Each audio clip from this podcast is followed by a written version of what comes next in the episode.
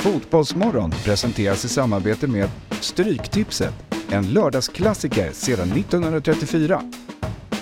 Telia, samla sporten på ett ställe och få bättre pris.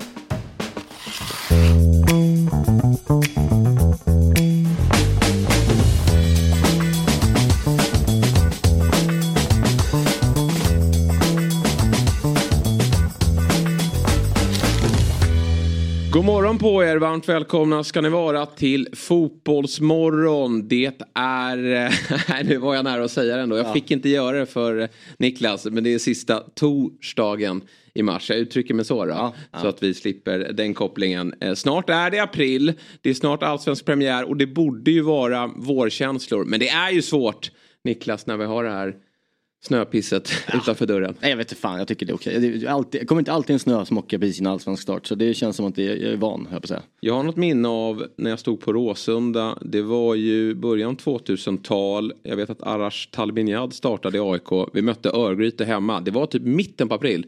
Och det snöade utav bara helvete. Så att jag är inte säker på att det är sista snösmockan. Nej, nej det, så kan det ju vara. Ja.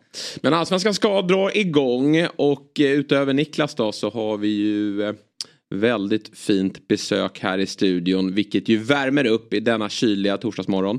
Vi säger varmt välkommen till Sveriges bästa programledare, Simors och Tutu Balutus Gusten Dahlin. Tack så mycket. När, när gled vi isär varandra och jag blev fint sällskap?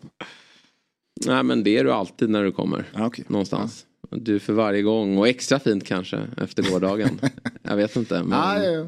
ja eh, väldigt kul att vara tillbaks. Ja, eh, det tycker vi också. Eh, hur känns det med allsvensk premiär i helgen? Eh, kul, jävligt kul. Mm. Ehm, det är ju, ehm, för vissa så är ju allsvenskan allt liksom. Och då kan jag ju tänka mig att det, det, det är ganska långa fyra och en halv månad. Från det att eh, serien avslutas, kvalet spelas, SM-guldet liksom har firats och några lag har fått gråta eh, blod. Men eh, så då kan jag tänka mig att liksom man de senaste 10 dagarna, 15 dagarna bara har räknat ner och längtat och väntat och sådär. Jag eh, rider ju den här fotbollsvärlden på ett lite annat sätt. När allsvenska säsongen är slut, då är det liksom uppväxling av fokus på ännu mer internationell fotboll. Och så snurrar allting på och det här eh, året har ju varit exceptionellt med VM och ett eh, tajt pressat spelschema i omstarten och jag vet inte hur många fotbollsfria dagar det har varit eh, 2023 där det inte är liksom riktigt intressanta matcher. Men det är inte många i alla fall. Så att helt plötsligt så är det bara liksom upptaktsträff och en vecka till premiär. Så att jag har inte riktigt hunnit så här, längta och gå och undra när ska eh, svenska säsongen dra igång. Jag menar kuppen startar alltid liksom tidigare i ens eget mm, system än vad man har vant sig vid. Um, så att, eh, nej det, det ska bli skitkul. Um, det, um, det känns uh, väldigt intressant på många håll och kanter. Ehm, så att, nej jag är laddad. Ja, bra. Det kommer ju bli såklart allsvensk prägel på dagens program. Vi ska gå vidare med laggenomgångarna. Vi har kommit till ditt eh, kära Hammarby. Sen så ska vi eh, prata lite Malmö FF och sen så ska ju jag och Gusten berätta också hur det går. Vi har facit på den allsvenska tabellen. Vad skönt. Jag har inte presenterat mitt tabelltips ännu men det ska jag göra idag. Det behövs två tabelltips till. Ja, det behöver det. Det behövs det. Absolut. Håll i nu jävlar åker Och på tal om eh, allsvenskan då så är det ju faktiskt eh, senare här under morgonen premiär för vårt första avsnitt av Fantasy TV Sverige då med lite fotboll, fotbollsmorgon edition. Ja, kul. Eh, Klockan 9.00 så äntrar ju Axel Insulander och eh, Sabri Suvatski i studion för att prata upp då Fantasy Allsvenskan. Gusten gör ju som jag, bojkottar. Vi behöver en paus. Vi har fullt upp med vårt eh, Premier League-bygge. Vi behöver inte mer fantasy Nej, vi behöver inte det. Eh, Så, så, dedikerade vi är till vårt eh, FBL-bygge. eh, Det gör att vi måste få lite ledigt här i sommar. Det är omstart eh, till helgen här nu. Det vet ju du. Mm. Ja. Om inte ja, om, någon. Jag har faktiskt, jag har faktiskt ljugit för min sambo imorgon. Att det är ett redaktionsmöte på TV4. Ja. Som kommer ta två timmar. Det är, finns inget sånt möte utan det är bara för att jag ska bygga ett wildcard. Ritbordet. ja, du har wildcard-läge. Ja, Ja. riktigt mörkt. ja, det är det. Riktigt mörkt. Åh, herregud. Hoppas att de sover nu och inte lyssnar på det. Eh, Men Niklas, du har ju anmält dig. Ja, har vi sett. jag spelar inte FPL. Nej, precis. Eh, Utan du har fokus på, på Fantasy Allsvenskan. Jag börjar inte. Nej, jag, alltså jag ser för lite ja, Premier League så det känns inte som att jag kommer vara bra på det. Och om jag skulle börja se mer Premier League så kommer det gå ut över andra saker, mm. andra saker i livet. Så att jag kommer inte göra det. Nej. Men äh, allsvenskan är du med ja, men den är helig, Hur det känns lagbygget då? Vem eh, var den första du tog ut ur laget? Den första jag tog ut, alltså jag började bakifrån. Mm. Så är det. Ja. Målvakt. Tråkigt nog. Ja, och då blev det, ja, det blev en billig, billig jävla målvakt. Nej fan, målvakt, man tjänar inga pengar på det alls. Nej. Så det blev en... Um, Värnamo-slipsen eller? Mjällbys målvakt, ja. vad han nu heter. Jag kommer inte ihåg vad han heter. En ung. Törnqvist va? Ja, så heter han. Mm. Precis. Melvin. Mjällby har en skitbra start. Mm. Fyra mm. enkla matcher. Enkla och ser ju bra ut också. Ja.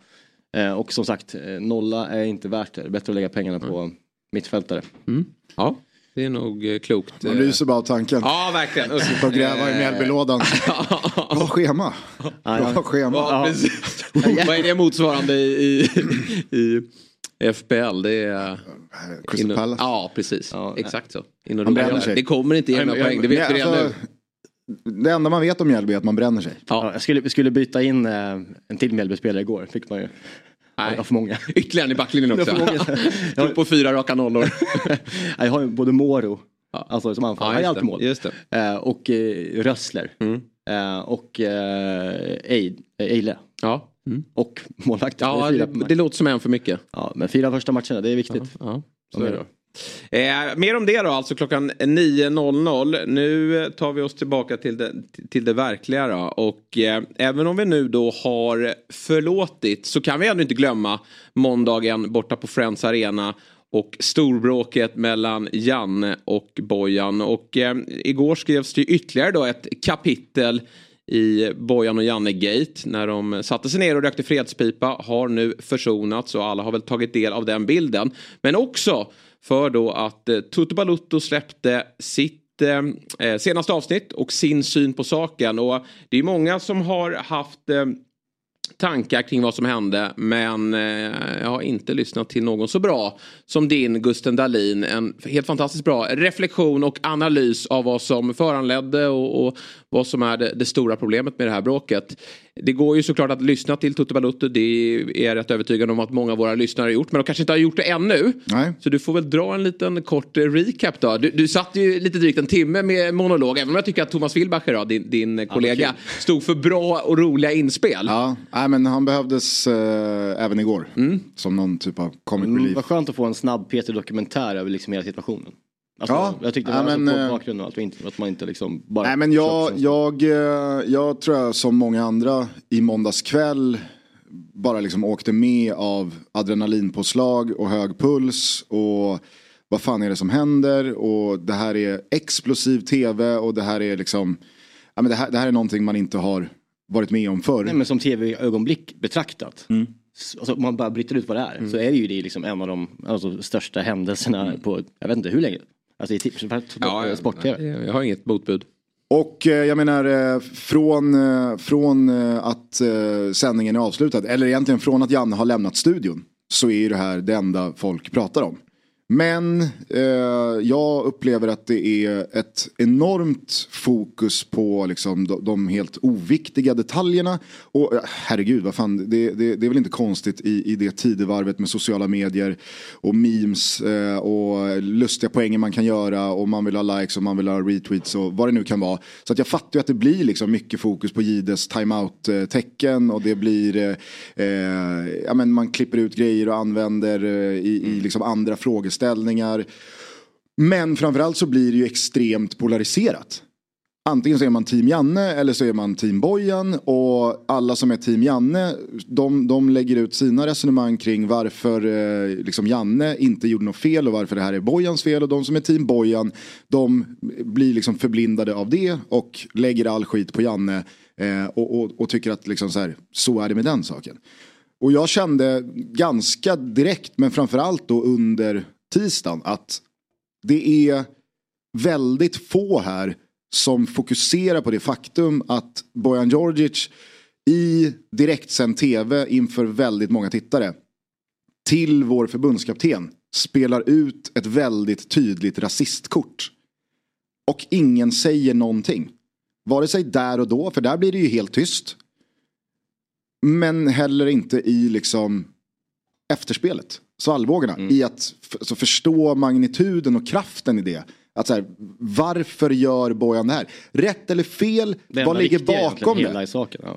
Man kan inte vara så naiv och snett på det att man tror att Bojan Djordjic i det där läget väljer det synsättet, den tolkningen, att säga som han gör, att spela ut det kortet för att han tycker att det är kul. Eller för att han får någon slags kick av det. Nu ska jag röra runt i grytan. Utan det där är nog jävligt jobbigt för Bojan att liksom blotta.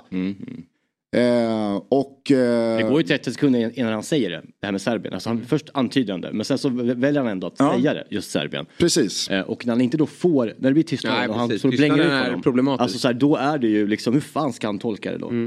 Exakt. Och, och det, det trodde jag var givet. Liksom, eh, alltså, skull, alltså, jag trodde det var givet att när Janne då kallar till presskonferens så blir det här utgångspunkten. Mm. Nu, nu, nu tar vi tag i den här situationen utifrån det här perspektivet. För jag menar alla kan tycka olika om laguttagningar och resultat och vad gjorde vi under 2022 och hur ska vi stå oss mot Belgien, vad kan vi räkna hem i en 5-0 seger mot Azerbajdzjan? Och så vidare och så vidare. Men, men Bojan har en roll, vi alla andra tyckare har liksom olika roller men Janne är förbundskapten. Så att det där blir ju någonstans en situation och en diskussion som alltid kommer sluta med att så länge Janne är förbundskapten så bestämmer han. Så får vi tycka vad Ja, ja. vi vill om det och så kan Janne tycka vad han vill om att vi tycker vad vi vill om det. Eh, men det blir ju ganska tydligt direkt för mig på den här presskonferensen att eh, ja, Janne har inte pratat med Bojan. Han har försökt nå Bojan. Ja, Han har inte pratat med Bojan. Han börjar inte heller med att liksom så här, Varför förbehållslöst inte- be om ursäkt. exakt. Varför finns det inte bara liksom en och en halv minut skrivet av Petra Thorén och gänget borta på förbundet så här, att så här, det här hände och det här måste bli artikulerat. Sen börjar frågan. Han säger, sätter sig där. Ja, har ni några frågor? Ja, det har vi. och, och, och liksom så här, det, det, det, Väldigt det, många frågor. det valsas runt någon form av ursäktande förklaring. Eller i alla fall att han går med på att så där ska inte jag bete mig. Det blev dåligt. Jag var mycket, mycket dålig. Jag var jättedålig. Men det är ju aldrig ett bara liksom. Vet ni, jag ber om ursäkt. Så att liksom, vi bara har det avklarat. Och det måste väl bero på rädslan av att om han ber om ursäkt så tror han att han... Eh, att han Det går ju att linda in och någonstans berätta varför man ber om ursäkt. står bakom det här rasistiska. Det är han nog livrädd för. Men jag håller helt med dig. Det, liksom, det är ju, han, ska ju, han ska ju be om ursäkt till svenska folket och, och, och studion. Han kan, han kan ju be om ursäkt för hur allting Ja, blev. precis. För att så som det blev i hans roll som förbundskapten. Ja, han är en vanlig människa också. Han är en vanlig människa med vanliga känslor också. Men han är också förbundskapten jämt och ständigt. Och Ja. då, med, det, med ett sånt jobb så kommer ju vissa förpliktelser. Ja. Som du liksom inte kan svära dig fri från. Och då är det så att du, du, du kanske faktiskt bara Men jag tycker måste börja med att be spiken. om Han är, han är en vanlig människa. Han är en jävla liksom, så här, ganska tafflig liksom, folkhems Sverige träslöjdlärargubbe.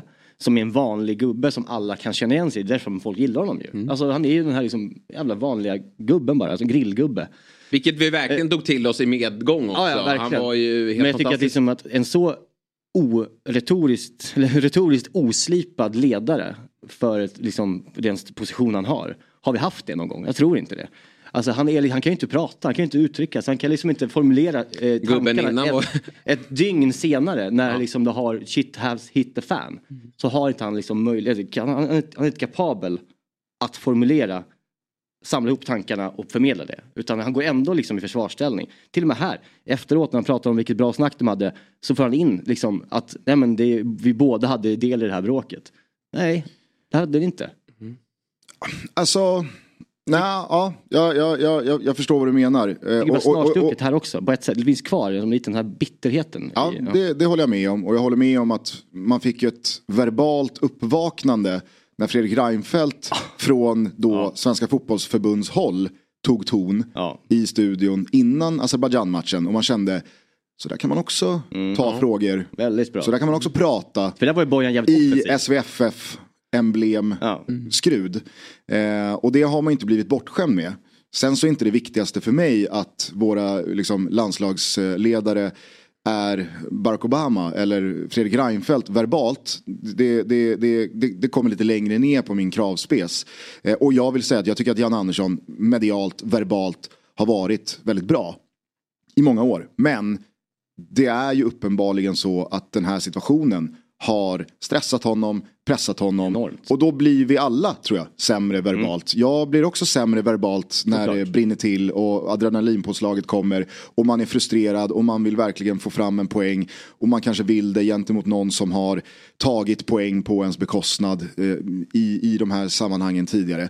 Men om jag då bara får eh, återgå till den här presskonferensen så förvånades jag över att ursäkten, den förbehållslösa, lös med sin frånvaro initialt och när han sen då kommer till Bojan och att han börjar med att säga, jag, jag vet inte om jag, om jag ska be om ursäkt, jag vill i alla fall förklara mm, mm. och reda ut saker och ting. Och om det är så att han har så vill jag be om ursäkt då till mm. Bojan.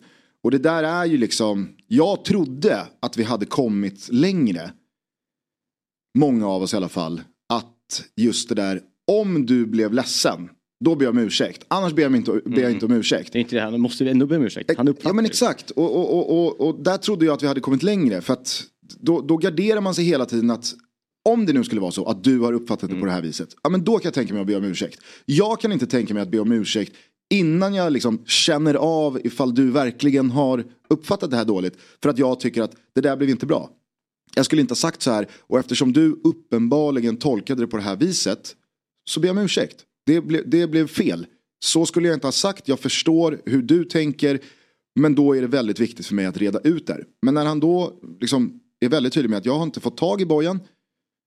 Känner bara varför, varför, varför sitter vi här? Ja. Varför sitter vi här då? Ja. Och när, när, när, den reaktionen har lagt sig så undrar jag.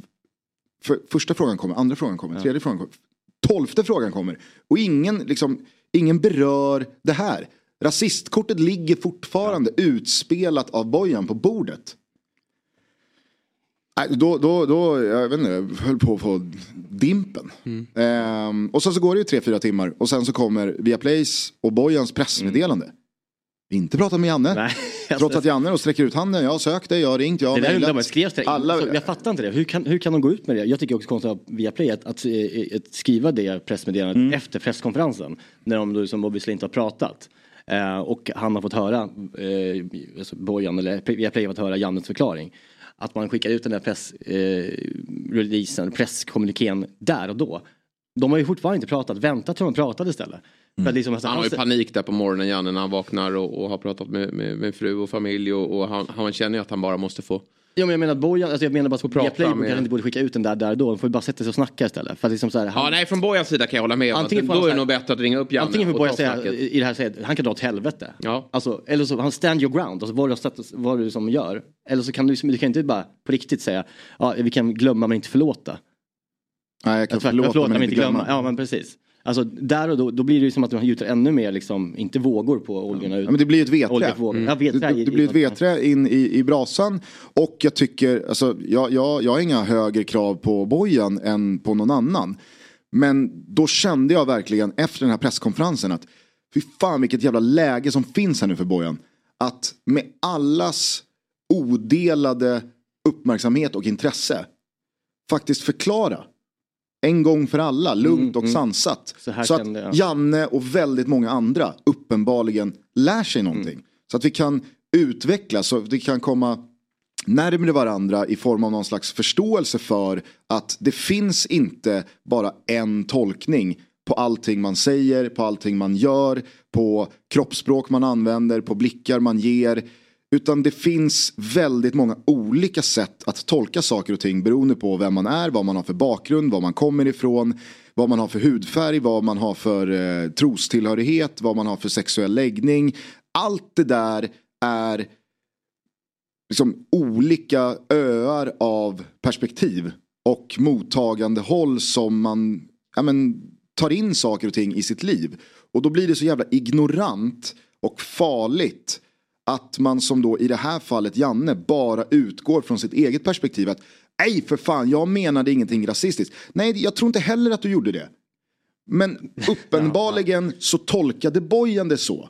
Och, och om Bojan ja. tolkar det så, då måste man utgå från det. Då kan man inte bara vifta bort att Bojan tolkar fel. Nej, och jag tror inte han är villig. Jag, eller han, jag, jag ska inte säga att han inte vill men jag tror Jo. I, teoretiskt sett, han är, han, han är inte villig heller att lära sig de här. Jag tror inte han vill lära sig de här sakerna. Nej. Han är liksom, han är, Eller så är man lite rädd för det och det är inget konstigt. Men det gör det inte mindre viktigt att faktiskt lära sig någonting om det. Att faktiskt ta i det jobbiga.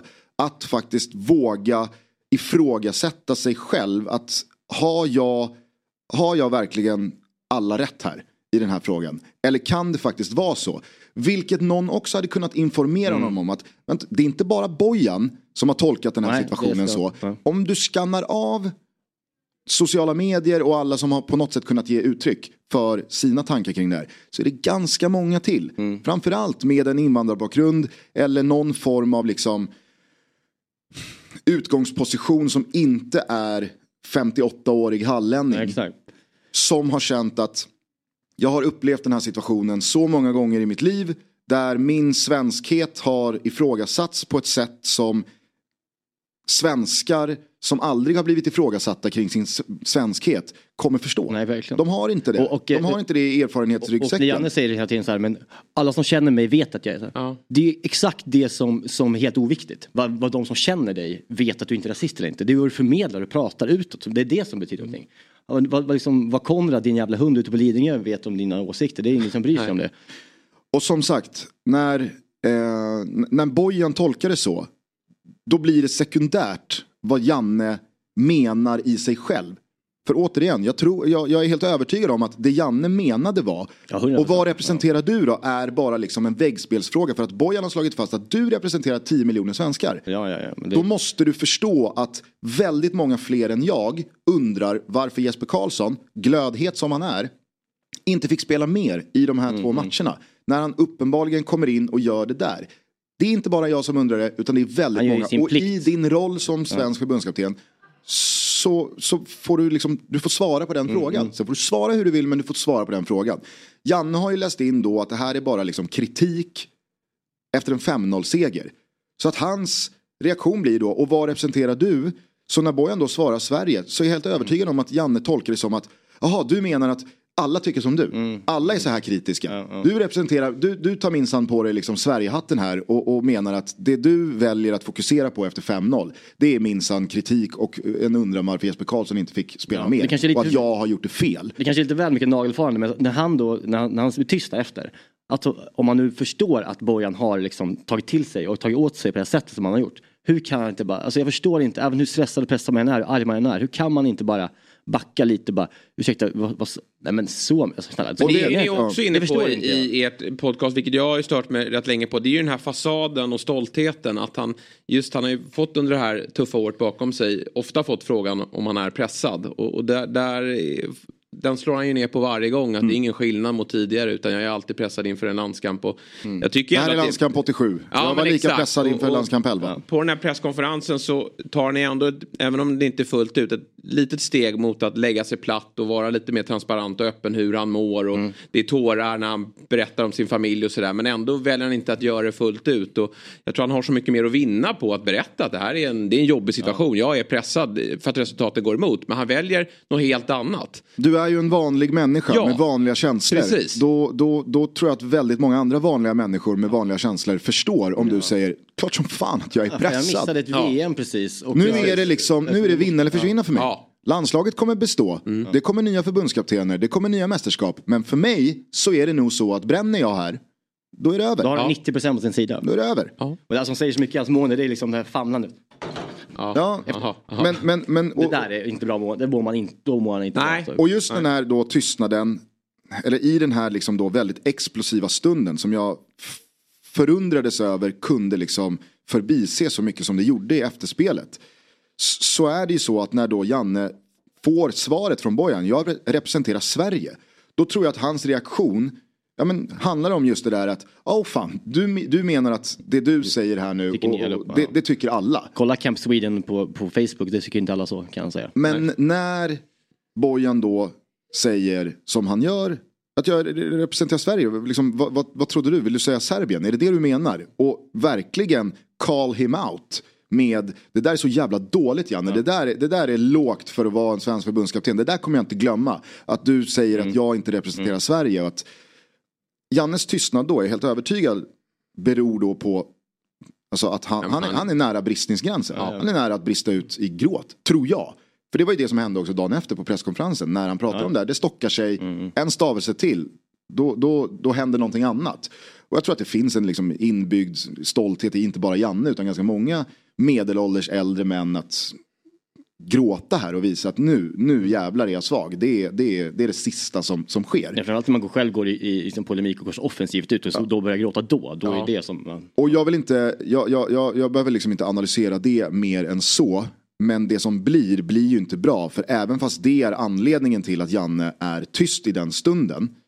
Och att det sen inte berörs mer utan Gide försöker rädda upp det med någon fråga, Janne lash out en gång till och sen drar. Så ligger det där kortet kvar. Och det, det är... Och det reder de inte ut heller på, Det reder på de inte kommande ut. presskonferens heller. Och, och, och, och det blir för mig Det blir för mig jävligt problematiskt. Och i synnerhet när så många då inte tänker på det som jag då gör. Utan man väljer sida. Och man liksom tänker att nu, nu, nu går vi vidare. Då har vi inte lärt oss någonting. Då har, vi inte, liksom, då har vi inte utvecklats någonting som människor, som samhälle, som liksom medmänniskor gentemot varandra.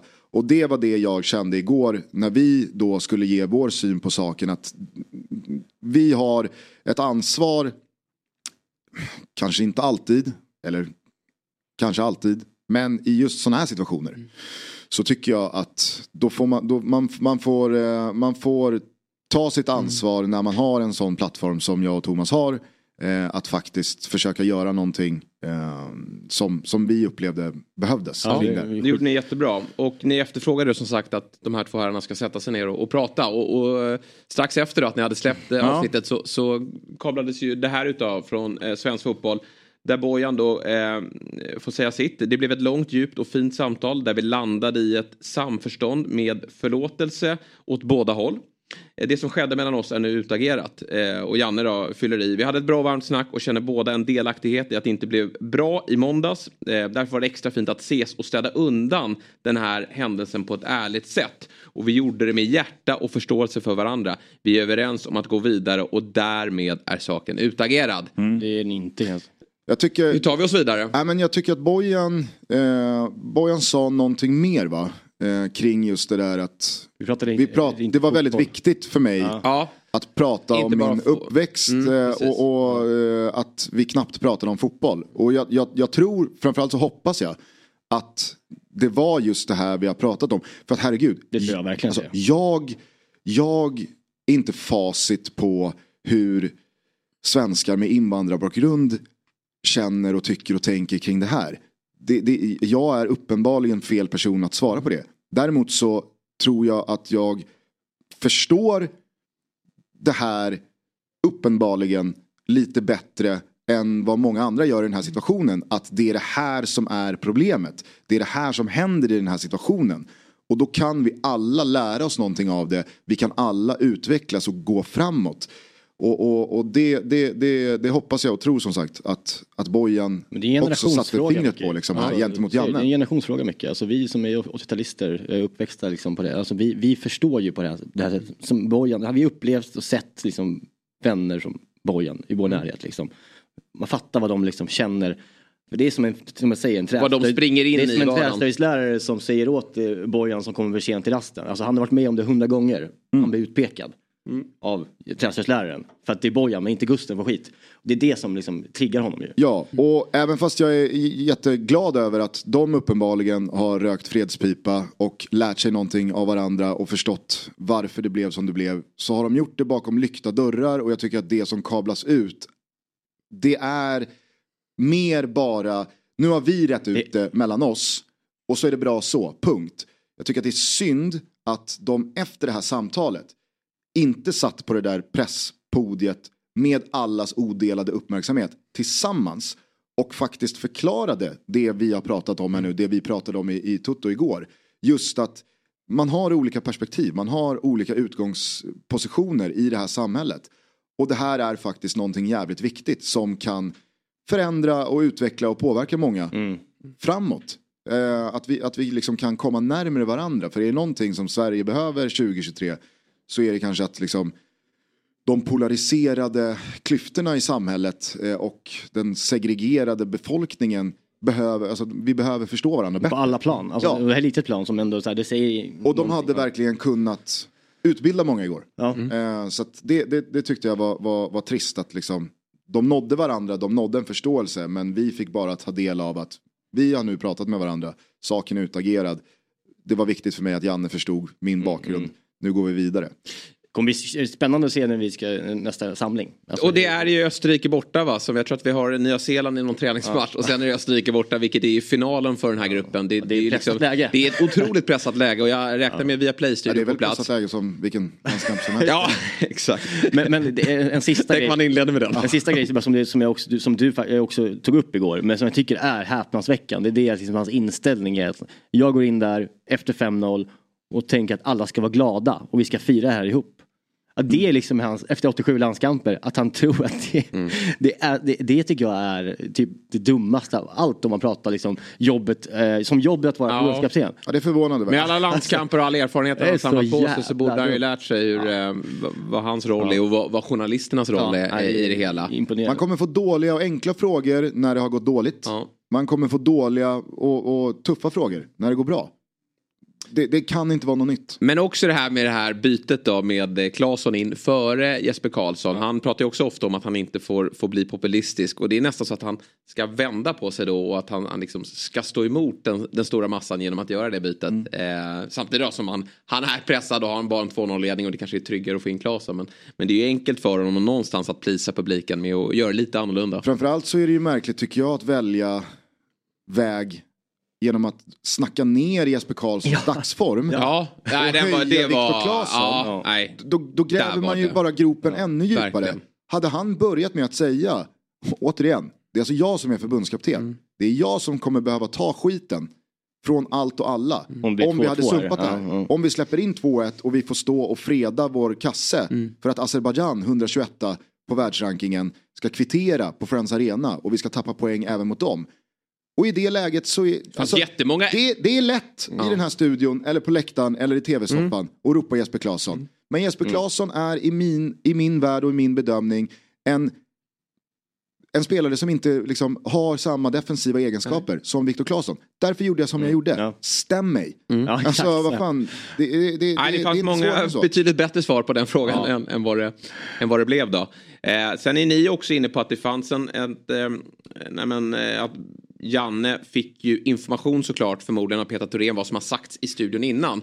Och vi har ju grävt lite ytterligare i, i det här. Vi har nämligen eh, vad som är populärt just nu då. Det är ju eh, AI-chattrobot.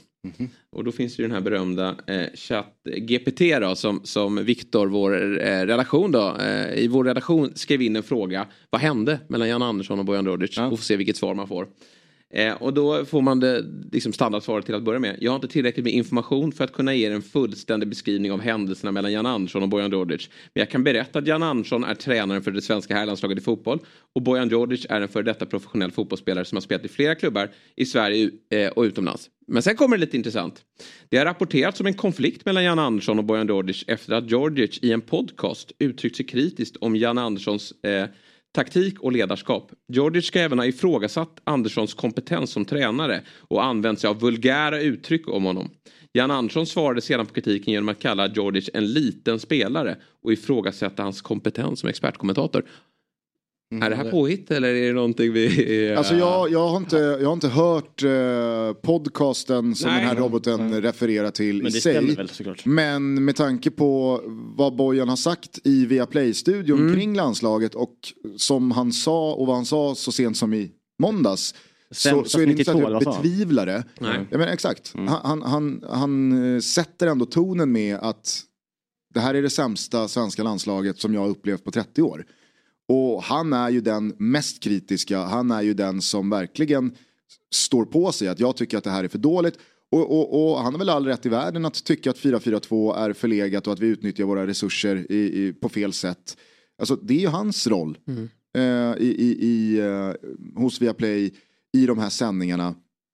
Och som, som vi, jag valde ju att likna Jannes raseriutbrott Mm, i måndags med när Per Morberg då ser att någon har balsamico i rödvinssåsen i ett svensk, Sveriges Mästerkock avsnitt för många år sedan.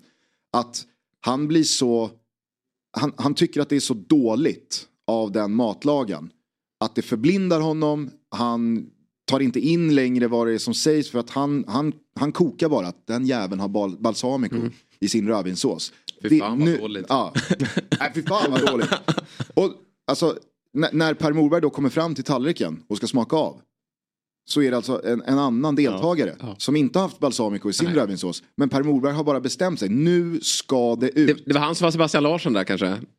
Ja, ja. Han fick ju sin släng av sleven också utan att ha öppnat munnen. Nej, jag har inte gjort något. Nej. Mörkt nu om det är liksom, om det om jämför, jämförelsen ännu mer.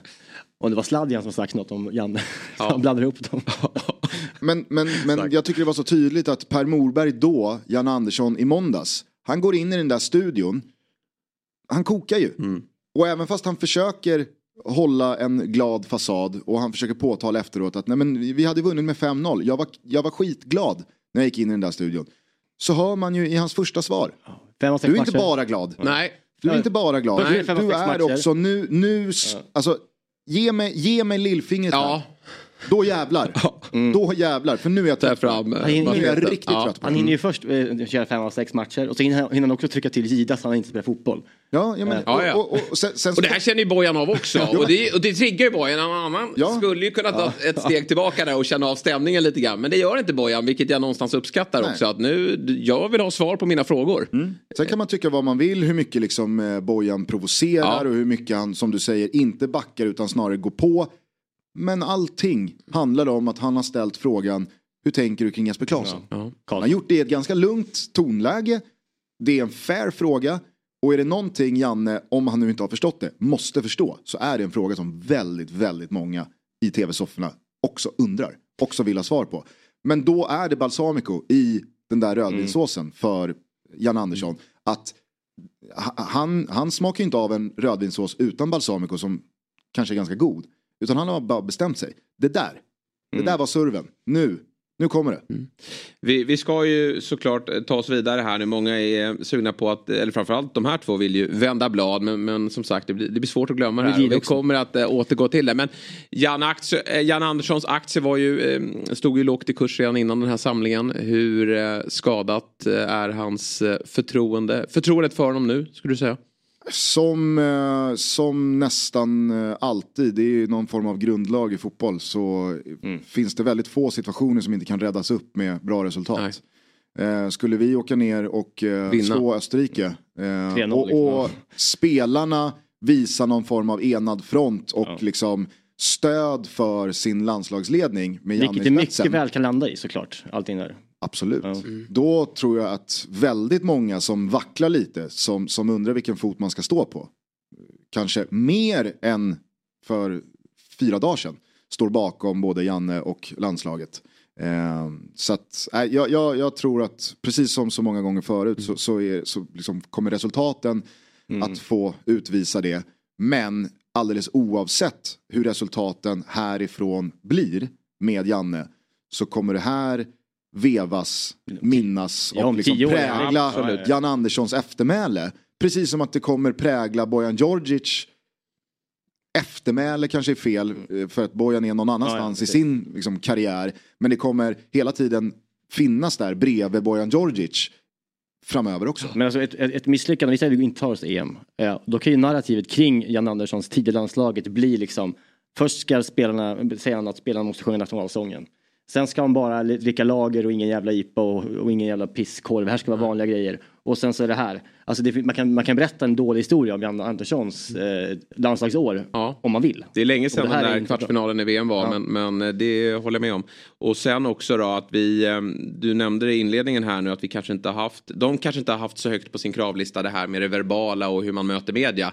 Men vi har nu tre förbundskaptener som har varit ganska griniga mot, mot slutet Vi av har en sin ordförande nu som är förbundskapten. viktigt för det, Ja, precis. Så det blir intressant att se hur högt det är på kravlistan då när man ska rekrytera nästa förbundskapten. Vi har ju en, en glad gutt i, i, i Häcken just nu.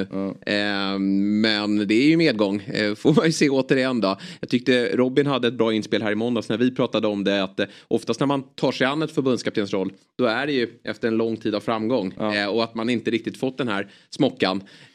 Så att man vet inte riktigt var de vad de går för Jag, när det vänder tror, emot. jag, jag har varit en av dem som under den senaste tiden när det har gått lite motigt, eller lite motigt, fan vad inlindande, när det har gått dåligt för landslaget och Janne, när det har börjat spekuleras i efterträdare, varit en av dem som har gått med på att Kim Bergstrand och Thomas Lagerlöf har verkligen med sina resultat i både Sirius och Djurgården visat hur ja, men, bra de är på att kräma ut max av spelarmaterialet. Snabbt också Eh, gjorde de det. Ja, det är bra för landslaget. Snabbt. Ja. Eh, Det är dessutom ett delat ledarskap som eh, vi har eh, haft väldigt mycket av eh, under de senaste 25 åren i, i, i, i Sveriges landslag. Eh, ja, men, eh, sett till att va, allt vad de har gjort så har ju de varit Ja, ja. lite liksom, förhandsfavoriter. Absolut. Och jag har kunnat gått med på det. Men jag tror att det här det här eh, gör att vi kommer aldrig Kim vända Bergstrand oss kom... till Nej, Kim Bergstrand. det där kan ju hända nej. efter ett kryss på Nej, Tele2. men, nej, men, Ja. det, här med, Ja. det här är liksom förfa- Ja. precis som du är Ja. inne på att kravspecen förändras nog lite Mm. Yes. efter det här. Det är Rydström-läge på den. Vi, behöver, Ja, vi behöver någon som kan garantera någonting Mm. annat. Mm. Eh, och liksom, jag, jag, jag kan verkligen tänka mig att man har i alla fall omvärderat Och framförallt eh, hur man inte... ser på valet av, av eh, Thomas Lagerlöf men framförallt Ja. på Kim Bergstrand. Och jag tror vi kommer gå på en yng- yngre. Alltså det är generationen, de här, om vi kollar i Allsvenskan, Mm. hur många 60-talisttränare finns det kvar? Alltså nu finns det ju, om man jämför Europa så finns det ju undantag såklart för att de är liksom något annat. Men om man tänker i Sverige, hur många 60-talister är tränare i topplag idag i Sverige? Nej. Jag vet inte, är det någon? Det är Högmo. Ja, Högmo. Ja. Eh, Han är 50-talist. Det är liksom IFK Norrköping också, har väl han där. Nej. Ja men annars är det unga tränare. Det är Ja, liksom andra det. generation liksom, eh, som, det är en yngre generation spelare of course. Mm. Eh, Så händer det. Så blir det och eh, då måste man kanske även tänka så även här eh, i landslaget. Ja. Eh, Se, det är... en grej som jag tog med mig som är väldigt glad för i alla fall. Att Jesper Karlsson faktiskt har lite skalle. Kommer in och hänger en frispark. Mm. det det trodde jag inte. Man Nej. kände att han var lite så. Vänta det här kommer ju aldrig. Det kommer ju vara liksom. Jag vet inte, när Kristoffer Petersson kom in i landslaget för tre år sedan. Lite samma sak så här. Och den här frågan kommer ju kvarstå här till, till nästa samling såklart. Eh, med, med Jesper Karlsson. Eh, han, han kommer väl fortsätta att bomba in kassar i Men, ja, samtidigt så tycker jag att det, det, det, det är viktigt att liksom nyansera Jesper Karlsson-delen i den här debatten. Är, är vi, är, är vi, har vi så kort minne att vi har glömt alla Jesper Karlssons genom åren Ja, så är det som har gjort det väldigt Ja. bra i en månad eller två eller tre i någon liga och så har alla börjat ropa efter att den här Sam spelaren ska in i landslaget. Kristoffer Pettersson. Eh, vad vi, många, Absolut. många som- Men han Ja, släpper ja. ju fram en annan Karlsson i form av Gyökeres här. Eh, Ja, men som, eh, han ger honom Och- och- och chansen. det- man, man måste förstå Mm, att ja, liksom, det landslaget är någonting annat. Kvalpoäng är någonting som förbundskaptener, i synnerhet pressade sådana, Mm. Ja. värderar på ett sätt som man, man, man måste förstå att det är ingen garanti Nej. att skicka in Jesper Karlsson, att han ska bomba in eh, långskott i krysset med båda fötterna och dribbla av. Alltså, det, det är väl klart att han är i det slaget och han har visat i AZ att ge mig chansen i alla fall. Men det, Ja. alltså, Jesper Karlsson har fått ett par chanser i landslaget även Ja, tidigare. Sen absolut så har han fått det i sammanhang där det inte är så lätt att prestera och som du nämner Sam Larsson, Ken Sema. Ja, alltså, ja. det, det, det finns ganska många. Men det är som när Lasse Lagerbäck sitter här och också säger, liksom, det viktigaste som jag när jag som förbundskapten när jag tar ut ett lag i ett, i ett pressat läge, det är relationen mellan spelare. Alltså i ett pressat läge, Ja. det är allt. Alltså det spelar ingen roll om du liksom är Albin Ekdal som har spelat liksom 17 minuter på tre matcher. Men här vet jag att du funkar med den här spelaren och då vill jag lita på dig här och där och då när det är pressat läge. Och det spelar ingen roll, en formtoppad spelare kan inte ersätta den dynamiken. Men att Nej. få, Nej. det, ja. Så är det. Vi, vi tar oss vidare. Vi ska alldeles strax eh, present- eller, ropa in vår, vår spelexpert här, Mygga. Men vi har lite övriga headlines. Det händer ju saker ute i den internationella fotbollen. Och på tal om tränare då. En av de absolut mest eh, spännande namnen där ute som står utan jobb nu. Nu anslöt ju visserligen Nagelsmann också. Men det är ju Luis Enrique. Som ju har gått utan jobb sedan han lämnade det spanska landslaget. Efter EM. Nej, VM. VM var det. Ja. VM var det här i Qatar. Och eh, nu Men börjar... det är nog inte så långt bort med ett EM i Qatar. Nej, precis. det kommer Det kommer vi uppleva. Det kommer vi uppleva. Eh, verkligen så. Först ett VM i Saudi då, men sen så blir det väl EM i Qatar. Men han eh, har ju gått utan jobb då och nu har han gått ut och sagt, han flörtar lite mot Premier League här. Ja, är det Tottenham nu? Eh, Nja, kan ju vara så, men han vill ju, eh, han, han eh, tittar, följer mycket Premier League och han skulle gärna vilja träna en klubb i Premier League.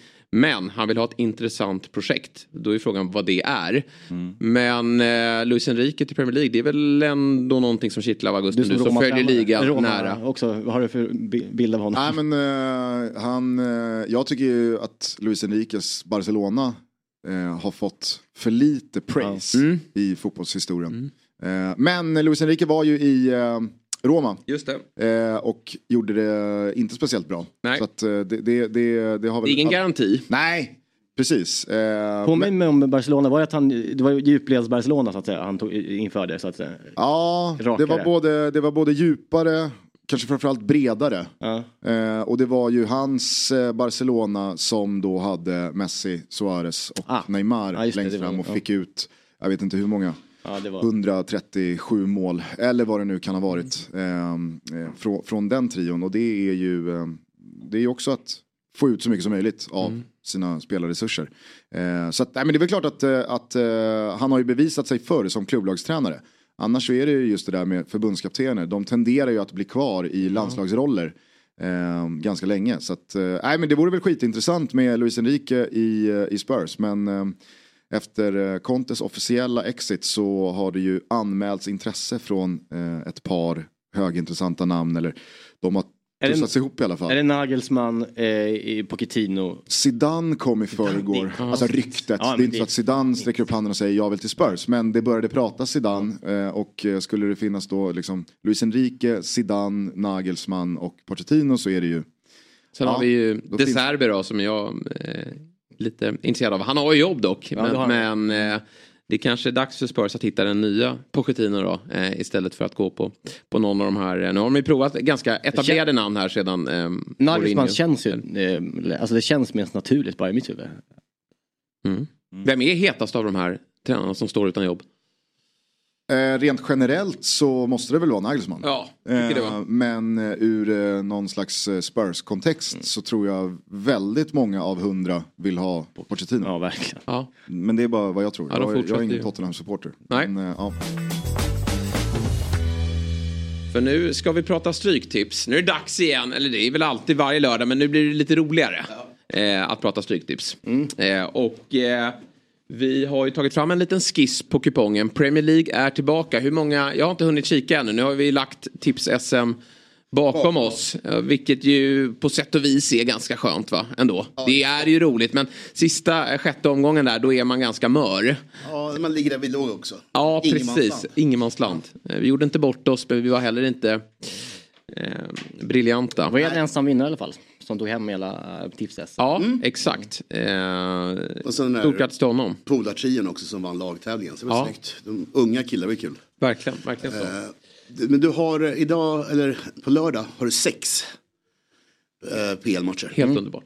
Helt underbart. Och eh, som vanligt då, eller det, det här har ju du faktiskt sträckat på ganska mycket uppe i, i Premier League-delen. Ja, Jag tycker Premier League-delen är jättesvår. Sen är det också, imorgon är ju eh, skadeläget tydligare efter landslagsuppehållet. Just det. Har är ingen aning idag. det generellt efter ett eh, uppehåll? Är det det man ska tänka annorlunda på något vis tycker du? Jag tycker att just eh, eh, skadegrejen är jätteviktig. Liksom. Vad har hänt under tiden? Det är så mycket småskador ju på alla, alla spelare. Kan man, jag har en känsla av att storlagen alltid vinner efter ett uppehåll. Alltså att de liksom, ehm, De får lite tid att samla ihop sig. Alltså det är, liksom, det, det, är, det är ingen rot- rotation på någon utan nu är liksom de flesta utvilade och nu kör vi liksom. Men Ja, kanske det är drömmen. Det är drömmen. Men, men eh, till exempel, vi, jag tror vet att, jag vet bara tyvärr, gå tillbaka till Liverpool. De har ju ganska få spelare borta för en gångs skull av lite olika anledningar. Så de har ju tränat väldigt hårt ihop. Så att, för de är ju jättebra. Sen kan det vara tvärtom kanske för ett City, vad vet jag. Liksom. Så att, ja, det är nog många pa- parametrar att tänka på. Eh, Spiken, eh, Arsenal kommer ju pulverisera Leeds. Det går liksom inte, de har alldeles för svagt försvar för att kunna stå upp här. Ja, Eh, däremot är det ju kört. Vad sa du? På Emirates är det Ja, det- så där det, det, det kunde varit möjligtvis om det var borta lag men, men, eh, Men- Arsenal är en jättebra spik tycker jag. Jag håller med om att det är många luriga matcher. Jag tycker det är fint att du garderar upp Aston Villa. Eh, Chelsea är ju inte pålitliga. De har Motivation, eh, Liverpool i tveksam. veckan också. Ja. Eh, vilket kanske är lite mer fokus på den Ja matchen. exakt, men Eh, just eftersom de är så långt ifrån Europaracet så Ja. finns det ju väldigt lite att, att bry sig om nu i ligan. Precis. Samtidigt som Villa har saker att spela för faktiskt. För de, Ja, de, det- de är inte riktigt i ingenmansland. Man tror det på tabellpositionen. Men några segrar till. Ja, sen är de visst, uppe och nosar på Europaplatser. Och sen Så så de- också, jag menar sen, sen de bytte tränare. Det går Det har kommit tåget. lite i skymundan Ja. men det har verkligen blivit bra med Jättebra. Unai Emery. Han har gjort det bra i Aston Villa, fått stabilitet Ja, i det här laget. igenom, Ja. jag på. Just här tänker jag att man kanske kan 2-2. Jag bara gissar nu liksom. Alltså just för att de, det är sällan de torskar 4-0. Det Nej, var och ju... sen är ju aldrig Chelsea övertygande. Alltså alla Nej. matcher känns lite jämna eh, som de går in i. Så det är jättebra att du sträcker på där. Jag eh, Sen- känner väl någonstans att om jag skulle ta bort ett tecken så tror jag fortsatt på Brighton. Jag... Ja. Eh, Nej, men jag håller med. Jag håller med. Den, den är, den är, där kan det nog gå. gå Får se vad, hur hur streckat det blir såklart. precis. För Brentford är ett bra lag. Men, och, och förlorar sällan ska Mm. sägas. De, de har förlorat väldigt få matcher. Men, men Brighton är jag ju väldigt förtjust men du tänker helt rätt. Däremot tänker jag också att ett streck för mycket i match tre. Jag tror Bournemouth vin, vinner. I, I och med avstängningarna på Mitrovic och William. Och bara allmänt tror jag. Lite Pyspunk efter den Ja matchen. men lite i Old Fulham nu. De, de eh, har gjort en fantastisk säsong och de har ju fortfarande i, liksom, i teorin möjligheter på att ta en Europaplats. Verkligen. Men jag tror ändå att de gick in med inställningen om att vi ska säkra ett kontrakt Mm. och det är klart sedan länge. Det är nästan så att man har börjat ta fram golfklubborna där Mm. och, och börjat fundera på sommaren. Medan Bournemouth har ju väldigt mycket att spela Mycket för. spela och ska för. de hänga kvar så är den här typen av match mot ska en vinna. annan nykomling då, eh, de ska vinna. De gick ut och sa förlåt igår, eller i förrgår, Mitrovic och, eh, och Ja. gänget och sådär för att dra ner eh, avstängningstiden. Just det. Jag tror Mitrovic, jag tror att det kan vara season Ja, ending. det Så-. Ja, Ja, ja. det. Alltså, putta domaren inte. Nej, det är Efter bra. Bruno gjorde det mot Liverpool-matchen det. och han kom un undan med det, så blev det ju ännu mer tror jag, liksom, att folk liksom verkligen ville hänga honom. Eh, Det var lite dålig timing på den putten. Inte alls bra. Nej, det var inte det faktiskt. Men men Chelsea bara liksom, om man ska bara snabbt återvända så är det väl första gången som eh, vad heter han, Potter kan samla trupperna så att säga Ja. och träna lite ihop. Eh, det har varit jävla intensivt spelschema här eh, efter liksom Ja. januari-fönstret. Alltså de, de, det känns ju viktigt att de faktiskt kan få någon tid, Mm. lite tid ihop. Alla nyförvärv och allting. Så det kan ju vara att Chelsea verkligen Ja, kanske. kör över Aston Villa med 3-0 Många spelar iväg också på, på landslags... Eh, Ja, de har det. Ja, Jag de hade det. Kai Havertz vände dock hem. Han var sjuk. Ja, men, så, eh, har de så jävla många? De har det alltså? Ja, men de har Chilwell, Reece James, de har eh, Kovacic, eh, Ja, de har ju, ja, jo visst. De har Joao ju, Felix, Ja, visst. Nej, det är klart. eh, Det Det är klart. Det är klart. tyvärr. är också iväg. Mudryk var där som Så körde det, Nej, de har det, ja. det är en del gubbar iväg men ändå lite, lite mm, andas ut och, och ta ny sats här för de behöver ju någonstans, även om ligan inte är Ja, om de kommer Mm. åtta eller elva spelar egentligen inte så, så stor roll. Men de behöver ju få upp intensiteten. Inför- och börja få ja, självförtroende verkligen. inför vad som komma skall då, mot, Mm. mot Real Madrid. Även om Real Madrid är favoriter där så, så var ju Chelsea prestationsmässigt så stod de för en väldigt bra insats i fjol Mm. när de mötte Real Madrid. Sen har det hänt mycket i, Men jag menar, med, dess. Potter känns bara som en tränare som egentligen, aldrig vill spela en match. Det känns som Potter vill Nej, ha men boll det är på så. försäsong. Ja, men- Och jag tror att han längtar eh, otroligt mycket till försäsongen. Ja. Där han får snickra ihop det här laget. För sen är det ju, ja, så fort det kommer de här nya namnen vi pratade om, Nagelsmann och, och Luis Mm. Enrique har det ryktats om också. Det, det, de där ryktena finns där lite hela tiden. Ja, ja, men, men, men jag tror att han kommer få starten på sig. Precis som att Klopp såklart kommer få starten på sig. Ja. Mm. Men börjar Chelsea och Liverpool svagt nästa år, då, då kan det ju faktiskt Det hända saker, eller hur? Ja, ja, det är klart. Championship då, Eh, där är det bara Championship- ettor. Nej, inte Nej, inledande inte matcher. Nej. Men också lite så här, man måste ta lite ställning här första 8-9, match 8-9. Blackburn är ett mardrömslag och spel, spelar på som vanligt. Ja. Men Birmingham är ju klappsämst och nu har ju Blackburn faktiskt chans att säkra den där playoff-platsen. att- Eh, och sen har vi ett derby där, eller ett eh, Wales-derby. Cardiff är på gång, behöver kanske tre vinster till för att vara helt säkra. Och Swansea är ingenmansland, så det tycker jag är en bra spik också. Och sen tror vi på uh, Gyökeres där i Coventry igen. Litar på honom. Ja. Stoke lite, lite, går bra för dem nu men det har varit uppehåll och sånt så vi tror på honom. Och sist men inte minst, eh, Wigan, eh, QPR är, det, där är, det är en otrolig utveckling. De har alltså gått från etta till på väg ut nu. Eh, på liksom sex månader eller någonting. Men jag är intresserad av eh, West Brom eh, Millwall. Mm. För Millwall går ju väl bra. Jättebra. Eh, däremot så vände West Bromwich här innan uppehållet och hade två vinster och liksom var, var okej. lite på gång. De igång. Eh, Millwall är inte lika bra borta. Men jag håller med om att det, det kommer nog vara streck, mer streck där på andra system. Det, är tvungen att ta lite ställningar. Och det är inte hela världen heller om Millwall torskar en match nu. De Nej det är har- verkligen inte. De har lite luft i det. Och sen så tänker jag också på den där, den där Wolves tvåan. Jag är tveksam till idag. Kanske lägger den på ett kryss på match nummer sju istället. Så att det, det kan nog ändras om lite grann. Ja. En liten ram att titta på. Och så är det ju jackpot. Så man ska kanske gå lite emot också favoriterna. Just det, för att sitta- få lite klirr i kassan. Ja. Men man kan göra som så att man kan ju rygga myggan. Jag kommer också skicka upp en kupong som man kan ta rygg på. Det är dags för mig att få 13 rätt nu, Ja. känner jag. Eh, det, man ryggar oss genom att gå in då på dob.one oddset och sen har vi en QR-kod här också så man kan eh, eh, komma in på den här eh, sidan. Eh, och som vanligt då så är det ju som så att eh, man måste vara minst 18 år för att få spela. Upplever man problem med sitt spelande så finns stödlinjen.se till hands. Och Stryktipset är ju en produkt, eller Stryktipset är en produkt från Svenska Spel, Sport och Casino AB. Spelstopp 15.59 på lördag. Härligt med klubblagsfotboll igen. Och nu kliver vi in i den här perioden. Nu är det inga landslagsuppehåll förrän efter Nej, att eh, Champions League-finalen har spelats. Så nu ska ju allting avgöras. det är bästa. Och Premier League är ju, ja, det är väldigt ovisst i olika delar av tabellen. Serie A är inte så ovisst kring första platsen. Nej, men sen, är det, är det öppet. Ja, vilket blir spännande. Men, men eh, jag älskar ju, man älskar ju perioden bara när, när man får första tio matcherna i Allsvenskan. Och Blandat med Europa Avslutet i- ja. och i- Champions Ja, det är, League. det, och- och förhoppningsvis bättre väder där ute. Ja, Ah, sen blir men de här torsdagskvällarna roliga också med Europa Ja, League. Allt det där. just det. Så på, att vi- på riktigt så Ja. det knockar sig lite. Ja, nej, det är tänker gott på sätt. Det är Det är som gott. Bayern München, Dortmund, det är City, Liverpool. Det är mycket kul. Ja, mycket häftigt. Vi gör som så att vi tar en kort paus och när vi är tillbaka då ska vi prata allsvenskan för fulla muggar. Vi ses då.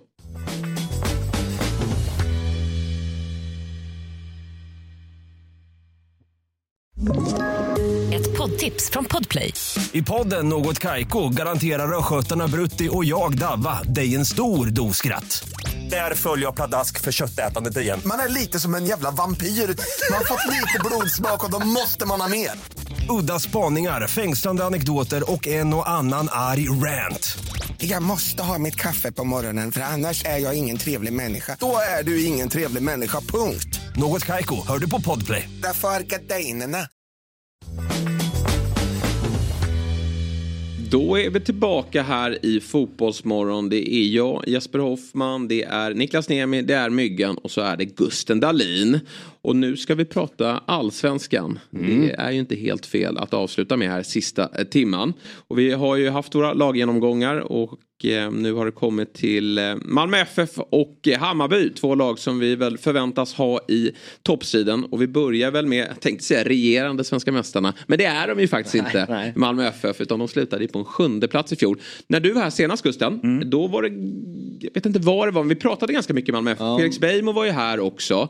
Och då var väl du inne på att det var en eh, ganska taskig timing för Henrik Rydström att ta över MFF. Ja, nej men eh, det var väl i samband med att Rydström till Var slut klar, då, va? efter en lång Precis. eh, medial härva och Ja. soppa till slut hade presenterats. Då. Ja det var innan för det var, det var, det var, det var alltså, Ja, det var väl kanske Ja. i, de Ja, krokarna i alla fall. Han kanske föll bort från pratade- landslagsdiskussionen i hur han skötte media där. Om de ska vara väldigt petiga. Ja, kanske. Jag vet inte, jag tyckte han skötte det ganska bra. Ja, kanske. Ehm, men eh, nej, det, det är väl ett resonemang som jag eh, står fast vid med tanke på att eh, jag, jag, jag, tyckte att det var väldigt tydligt att med en sån här säsong i ryggen som man själv då inte har någonting att göra med så blir det ju en orättvis och oförtjänt press på att nu måste det levereras omgående. För annars kommer det börja blåsa orimligt tidigt. Ovanligt tidigt, även för att vara Malmö FF.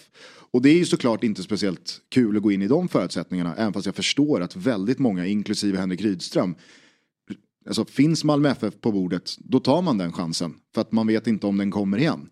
Eh, och jag tror att han med fjärdeplatsen i Kalmar hade liksom nått taket och uppnått vad man kan uppnå med Kalmar FF, deras spelarbudget eh, och så vidare. Så att, det är väl klart att han ska ta Malmö FF, det är inte det jag säger, han borde ha tackat nej. Alltså, jag, jag, jag, jag menade bara att jag tror att det är ett, det är ett otacksamt läge.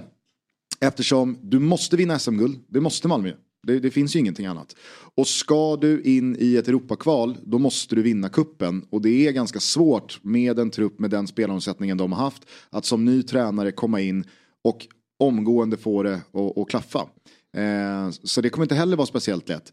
Och vinner du då inte kuppen eller i det här fallet inte ens går till final, då börjar du ju redan innan den allsvenska premiären med att ha lite kniven mot strupen. Och det har ju Henrik Rydström redan börjat liksom antyda på upptaktsträffar och i media att ja, jag, är tydligen, eh, jag, jag hänger tydligen löst. Mm. Eh, folk pratar redan om eh, min, min eh, situation som tränare i Malmö FF.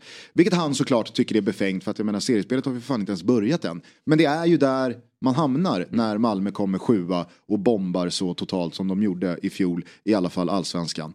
Eh, så att, eh, nej det är väl klart att eh, det, det är inga drömförutsättningar. Nej. Vi ska alldeles strax ringa upp eh, Jon Nordström då som eh, driver podden Radio 1910 för att höra läget med eh, Malmö FF och eh, hur snacket går där nere. Men innan vi gör det så ska vi eh, lyssna till vad Anders Christiansen sa eh, under upptaktsträffen.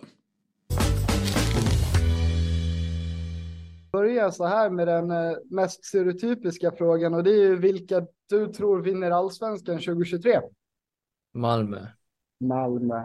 Och eh, varför vinner Malmö allsvenskan i år?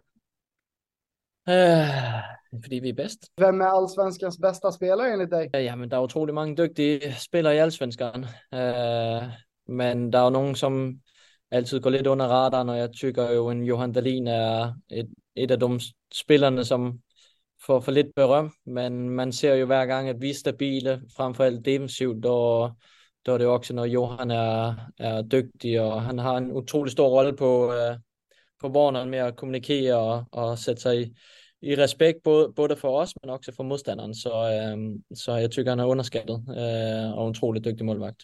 Väldigt många har ju nämnt dig som en av allsvenskans bästa spelare och vem, vem tycker du är liksom, vem har du jobbigast att möta så sett? Vem är bäst på att hantera Anders Christiansen? Det är ikke mange, va? det har ju även tillkommit lite nya och nygamla spelare, bland annat Tahali, Stefano Vecchia och Nanasi som är tillbaka. Är det någon av de nya som har, som har stuckit ut tycker du?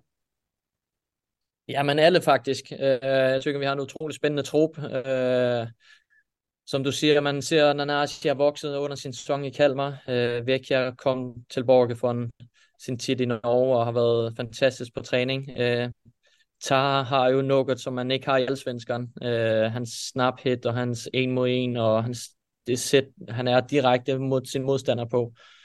Øh, så, så det har været, været utroligt positive værvninger. Eh, vi har vores vensterbak, Busanello, som er, ja, jeg får også se rigtig, rigtig dygtig og spændende. Så har vi Derek, som er en, en powermaskine nede i, i midterforsvaret. Så eh, øh, og så ved jeg ikke, om jeg har glemt nogen, men, men øh, det känns i hvert fald utroligt bra, tycker jeg. Øh, og nu gælder det jo for os spillere om at, at sætte det i håb over 90 minutter, over 30 matcher, øh, og gøre det så ofte som muligt øh, i matcherne. Øh, og det bliver den store utmaning. Mm, två minuter av danska där jag faktiskt förstod i stort sett allting. Vi eh, fortsätter, fortsätter väl att ringa ner till Danmark då. Eh, och eh, kopplar in eh, vår eh, Malmö FF-korrespondent Jon Nordström. Ingen vidare vårkänsla uppe i Stockholm. Hur är det i, eh, nere i Skåne, Malmö? Tja killar. Eh, nej, det är exakt samma här. Fast vi eh, slipper snökaoset. Det är mer att det är regnkaos. Mm. Eh, och då borde ju ändå mattan, jag såg genrepet här mot eh, Öster, det, det, den såg väldigt fin ut. Mm. Det gjorde den. Den ja. eh, fick, en, fick en ny skön blå ton runt planen, men den verkar vara borttagen nu. Ja. Det är lite plast precis utanför. Du, eh, på lördag drar igång. Kalmar FF väntar i den första matchen av premiären då. Hur är eh, känslan så här två dagar innan seriestart? Det är mer nervöst än vad jag kan minnas att det har varit för min del i varje fall. För att vi genomgår ett identitetsbyte nu som nog blir som mest målande i skiftet berget ut och Taha Ali in. Eh, mitt Malmö som jag växte upp med, med 70-talets Christer Kristerssons och Vem fan är ni? förbyts just nu till ifrån stora tunga Malmö där förlorar vi så har vi åtminstone lämnat tröjan dyngsur på planen till att vi tar in ja, men just Tahali-spelare som är liksom lite så här snirkliga dribbelkillar. Och jag är van vid att vinna och förlora på det föregående sättet. Det sättet som har skapat otroliga framgångar, inte minst de senaste tio åren. Men ja, jag är inte helt bekväm med det nya samtidigt som jag inser att eh, det är väl vägen framåt. Det är väl så de flesta lagen spelar där ute. Mm. Resultatmässigt har det inte riktigt eh, flugit ännu då med tanke på att ni, ni åkte ur kuppen här i kvartsfinalen. Hur ont gjorde eh, det uttåget? Alltså jag har upplevt i vux, någorlunda vuxen ålder ett cupguld så att jag är ganska härdad. Ja. Um, och, och, dessutom att få Häcken i en eh, eventuell då semifinal på bortaplan igen och sen vad vi trodde skulle vara Hammarby, vilket då blev Mjällby istället. Det, alltså oddsen var ju alltid emot. Det var ju inte där, det var inte i år som det sket sig. Det var ju förra årets sjunde plats. Så att eh, nej, det, det var inget jag gick och räknade med. Sen så dessutom Senast som vi inte hade ett Europaspel 2016 så vann vi Allsvenskan på vad jag tror fortfarande är poängrekordet. Så att om någonting så kanske vi får backa tillbaka bandet lite och vinna det som faktiskt är det viktigaste och hela förutsättningen för det Europamaskineri som är MFF. Så kanske vi kan timingmässigt med nu, nu Rydström då veva igång det igen till nästa år förhoppningsvis.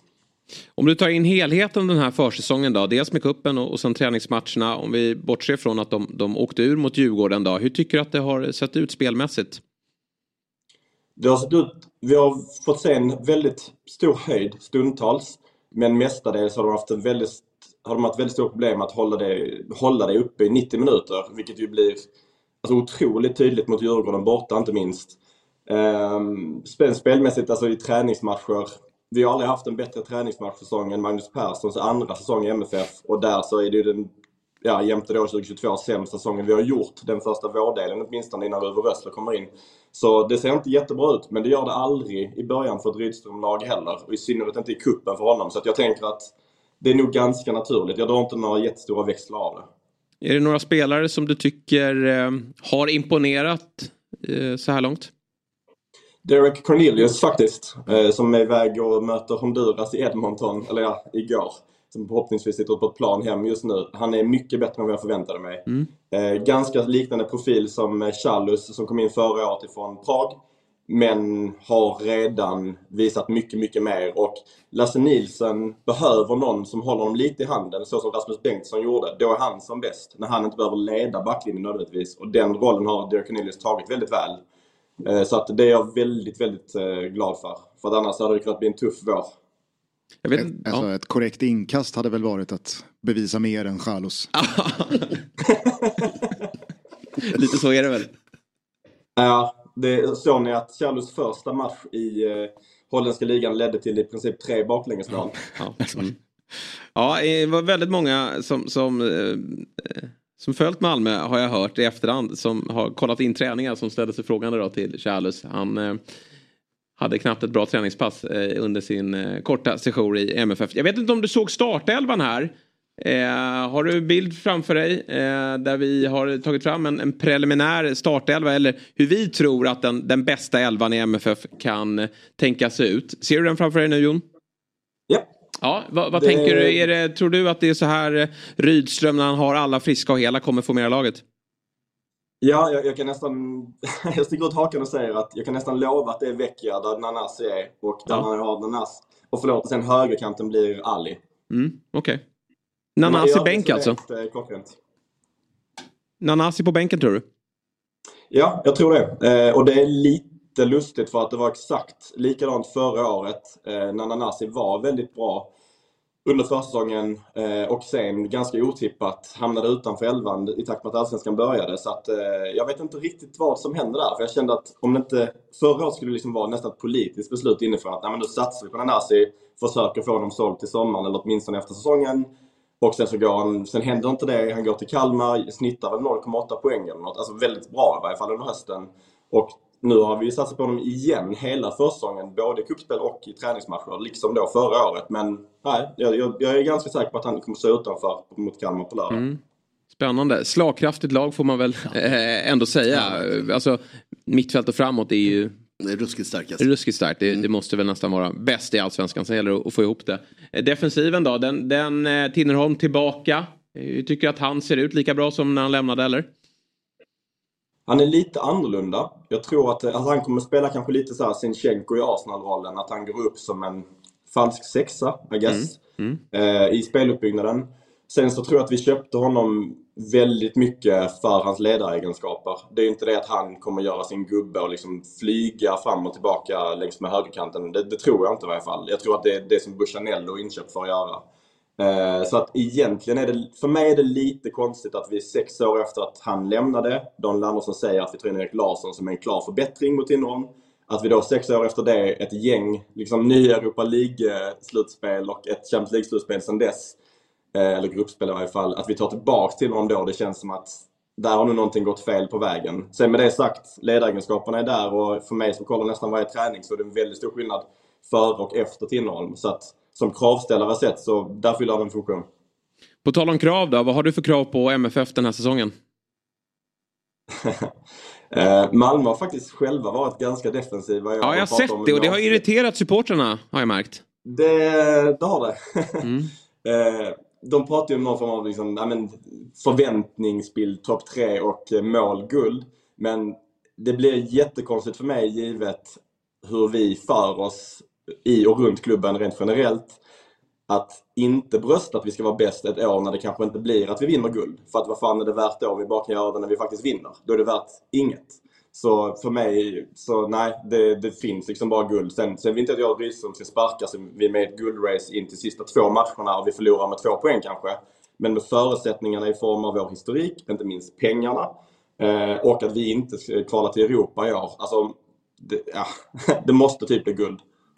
Men det är väl just det där som, som jag försökte sätta fingret på i höstas när någon skulle ta Malmö. Att de kommer behöva gå ut med att det är väl klart att vi ska vinna SM-guld. Det finns inget annat. Vi är Malmö FF. Och supporterna kommer ju såklart vilja att den hållningen förs. Och det blir väl ganska tydligt som man är inne på här att om klubben är lite defensiva då börjar det skava redan hos supporterna. Vänt, va, va, va, vänta nu, vi är Malmö FF, vi kom fan sjua i fjol. Det finns bara guld, vi ska inte ens ha något Europaspel till sommaren. Samtidigt så förstår man ju Henrik Rydström, det sista han vill höra är ju att han måste fronta ett guldkrav. Att han går med på Och det är jag inte van vid heller. Nej men det är väl klart att han inte är. Så att det blir ju den där konflikten i, okej, jag har ingenting att göra med misslyckandet i fjol. Men jag ska nu vara den som står längst fram när vi tappar poäng. För att vi själva har slagit oss för bröstet och dunkat fast att vi ska ta guld. Det, det, det, det, det är klart att det är väl ingen tränare som vill ta över med de förutsättningarna. Nej. Men ska man träna Malmö så måste man ju vara en vinnare också. Alltså du måste brösta den grejen och liksom tycka att det är kul också. Det, det är liksom in, det är ingen jävla liksom eh, dagisverksamhet utan då, du måste gå in med det och vet det och då får du bara göra det. Alltså annars håller du inte på den nivån bara. Därför gillade jag också Nanasi då, som är ju spelaren från läktaren, Malmö, Malmö-kille. Han gick ut och sa att vi, vi ska slakta den här serien. Mm. Och det är ju den attityden som vi... Kanske ja, därför han är bänkad. Precis så. det där gillade inte Nej, Bort med dig. Men det är väl den attityden vi vill se från fler va? Ja men verkligen. Men, men det är det som är det lustiga också för alla spelare säger så. Ja. Eh, och sen med det sagt, alltså, jag vill bara flika in att slakta serien, det kommer vi inte göra i år. Det blir, då blir jag väldigt förvånad. Häcken och Djurgården i synnerhet tycker jag ser alldeles så bra ut. Så att om vi vinner så blir det tight. Jag kan inte säga att vi springer ifrån och vinner med 5-6 poäng. Men, eh, men det är definitivt den inställningen som du förväntas ha. Om du inte kan brösta det, eh, alltså, ja, då har du verkligen inget i MFF att göra. Eh, Bra Jon, Eh, då tackar vi som vanligt då för en utomordentlig rapport nere ifrån eh, Malmö och vi kommer ju såklart att återkomma till dig under året för fler initierade rapporter. Stort tack, ha det fint. Lycka till på lördag. Tack. Tack. Ja. Jag tror jag kan slakta serien. Det är uh, mäktig hållning de har ändå. Alltså. Ja, det där är, men det är ju det enda laget som verkligen eh, ska ha kravbilden att det är bara guld som gäller. Ja, jag håller med, men det är fortfarande kul att höra live. Absolut. Jag glömmer bort att det är så. AIK det. Brukar ju köra så ibland Ja, också. men det är så skönt, men det är så skönt när det inte är tomma ord. Det är den enda klubben som... Det är så skönt att det inte bara är hybris utan man kan backa upp Nej, men AIK hänger ju på men det finns inget som backar upp det. Ja, de har, en gång gjorde de det. Ja. När eh, Westström eh, liksom inledde Just året det. Skytteholm med att säga att nu ska vi ta de där ljusblå jävlarna. Mm, 2018. Sen har de också spelat in Gudfadern-videos. Ja, kom och ta oss. Uh, gick väl sådär. Eh, MFF, Myggan. Vad tror du? Eh, två. Två? Ja, Mm. Efter Häcken. Ja. Tycker Häcken ser allt för bra ut. Och, eh, men det, det, det är inte så mycket recency bias här med, i och med kuppspelet. Eh, jag tycker Djurgården var rätt mycket, alltså, det var en rätt bisarr match när de mötte dem i kuppen, håller jag med om. Men i och med vårt spel, spelschema och sånt, att de inte kan växa upp mer, att de inte hade mer i tanken. chockade mig lite grann och gjorde mig lite orolig för deras framtid. Det handlar väl för MFFs del nu att bara hänga med någorlunda här nu under våren när Rydström sätter delarna och, och får de svar han vill ha från, från sina spelare. För att sen då när övriga lag kliver ut i Europa och då vet du hur allsvenskan ser ut. Att det är alltid man, man kommenterar det hela med att inget lag vill vinna den här serien. Det är ju då Malmö måste visa att de, de ska vinna den. Vi eh, kan väl kolla lite då på, eh, du och jag har ju tagit ut våra spelare också i det här laget. Ja men det kan man bara snabbt dra igenom. Eller? Ja Det precis, det kan vi så- dra. Eh, Du hade? Nej, men jag hade Mustafa Zeidan. Ja. Bortglömd. Som om jag har ska- förstått det är lite, Disco gick ut med nyheten igår att AIK försökte plocka in honom. Jag vet ju att Brännan jobbade med honom i J Södra, fick lite fart på hans karriär igen. Eh, Och som jag har förstått det är han, vilket förvånar mig, men när jag ser elvan kanske inte så konstigt, så är han lite utanför laget just nu. Det är svårt, han, det är Christiansen han slåss med. Ja. Eh, och det är, han kommer, Christiansen kommer vara skadad liksom. Han kan väl starta, Christiansen startar max jag vet inte, 18 matcher kanske. Ja. Eh, så han får väl spela såklart ändå. Men, men eh, jag känner bara liksom, när han kom in i Malmö förra året så hände ju saker. Eh, han är ju en... Eh, jag blev ledsen också att, han inte gick alltså, att inte Bayern plockade honom då. Förstår det. sommaren. Så att, eh, det, är bara, det handlar bara om ren kärlek för en eh, spelare, hur en spelare rör, rör sig och ser ut på en fotbollsplan. Och därför är han min liksom, gubbe i den här, eh, det här laget. Eh, inget större än så. Nej. Min gubbe då, det är ju redan nämnda då, Nanasi. Jag gillar ju de här Malmö-pojkarna, pågarna som, som kommer upp, kliver in i A-laget och eh, fick ju en form av perfekt utlåning i fjol då, till Henrik Rydström. Och jag blir lite förvånad, men ändå inte då, att, att eh, det pratas om att han inte kommer spela. Malmös problematik är väl att Vecchia, Ali och Nanasi trivs att utgå bäst från vänster då. Eh, och eh, det gör kanske att han inte kommer att vara med från start. Men jag är, jag är förtjust i den här spelaren, attityden och eh, ja, hur han är helt enkelt som, som fotbollsspelare. Jag Tunt att- hårband saknar man alltid. Ja, men verkligen så. Ja, men, Han är en artist. Eh, det är ett bra namn. Kanske spela i Elfsborg då, gamla Elfsborg. Ja. Vi, men han, är ju, han är ju en spelare på den nivån att han måste ju kräva speltid i Malmö FF den här säsongen. Annars så är det ju faktiskt att eh, lämna som gäller för, för hans del. Ja, det var 0-2, det tror man inte. Han känns som att han är längre. Eh, det är ändå, ja, jag tror han var liksom 24 i alla fall. Han borde ju ha fördel då, i alla fall att han har jobbat med, med Rydström. Vi eh, kan väl kika på lite odds då eh, inför eh, hur det ska gå för Malmö FF i år och även på lördag då, där de möter Kalmar FF. Jag dricker lite kaffe. Ja, gör så. Eh, 1.03 topp 5. Eh, Ja, Ja, men de här det- Får man lägga mycket pengar om det ska räcka till lunch? eh, Topp 5-surret måste Ja. det, det får vi. Men jag kände så här att, eh, Malmö ska inte vara utanför topp 5, men, men det är ju sex lag vi har för givet. Ska vara topp 6 i alla fall. Och är det så givet att Elfsborg ska vara det sjätte laget Ja, egentligen? Det på är ju inte så. Jag var inne på det igår lite grann. Ja. Det, det, det, det, det, Ja. det, det är ett kul, en kul grej att göra. Ja. Kanske om man är liksom crazy tycker jag Kalmar kanske också kan slås in med. slås in på något sätt. Ja, Alltså, om allt inte omöjligt. rätt, Och sen tycker jag så här, Göteborg och Norrköping är ju någonstans... Ja, verkligen. Så det finns någon höjd där ändå. Där- men där det är bara det det är för rörigt runt omkring som gör att man inte vill ha in dem. Eh, så att, eh, nej, det... det Men lite som med, med Häcken igår tycker jag, där vinnarspelet är väl det som är, är, är väl kul om man är ett fan. Ja. Låg, en låg peng. Rör du Malmö FF 1.53 i premiären? Eh, det skulle jag nog kunna ta. Ja. Jag tror, jag tror de kommer Mm. Kalmar. Det tror jag blir. Kul möte där då med eh, Rydströms gamla klubb. Jag tycker det är ganska okej, okej odds med Ja, tanke på det är ju- hemmapremiär och stora starka Malmö. Vi ska ju göra vår idiotiska övning också. Mm. Eh, vi ska lotta tabellen. Eh, Inte långt kvar nu. nej. Och vi, eh, ja men tycker vi, vi den är rätt på mycket. Eh, Varberg guld, ja, Varberg guld, otänkbart. Eh, vi, vi lottar då hur, hur lagen ska sluta. Värdigt. Eh, Värdigt, absolut. Super. Ska vara lite kul också. Eh, och det har kommit till Malmö FFs tur då. Och ja, det blir en ganska väntad elfteplatsen då för MFF. Tung säsong och då ryker väl Rydström ganska tidigt va? Klara kontraktet. Ja, exakt. Det, det, är säkert någon i ledningen som är nöjd med. Nej, lotteriet. Sa ju det. Ja, exakt. ja, en lapp kvar va? För det är bara Bayern kvar. Eh, och, och då kan vi väl göra som så att vi... Här har vi tabellerna.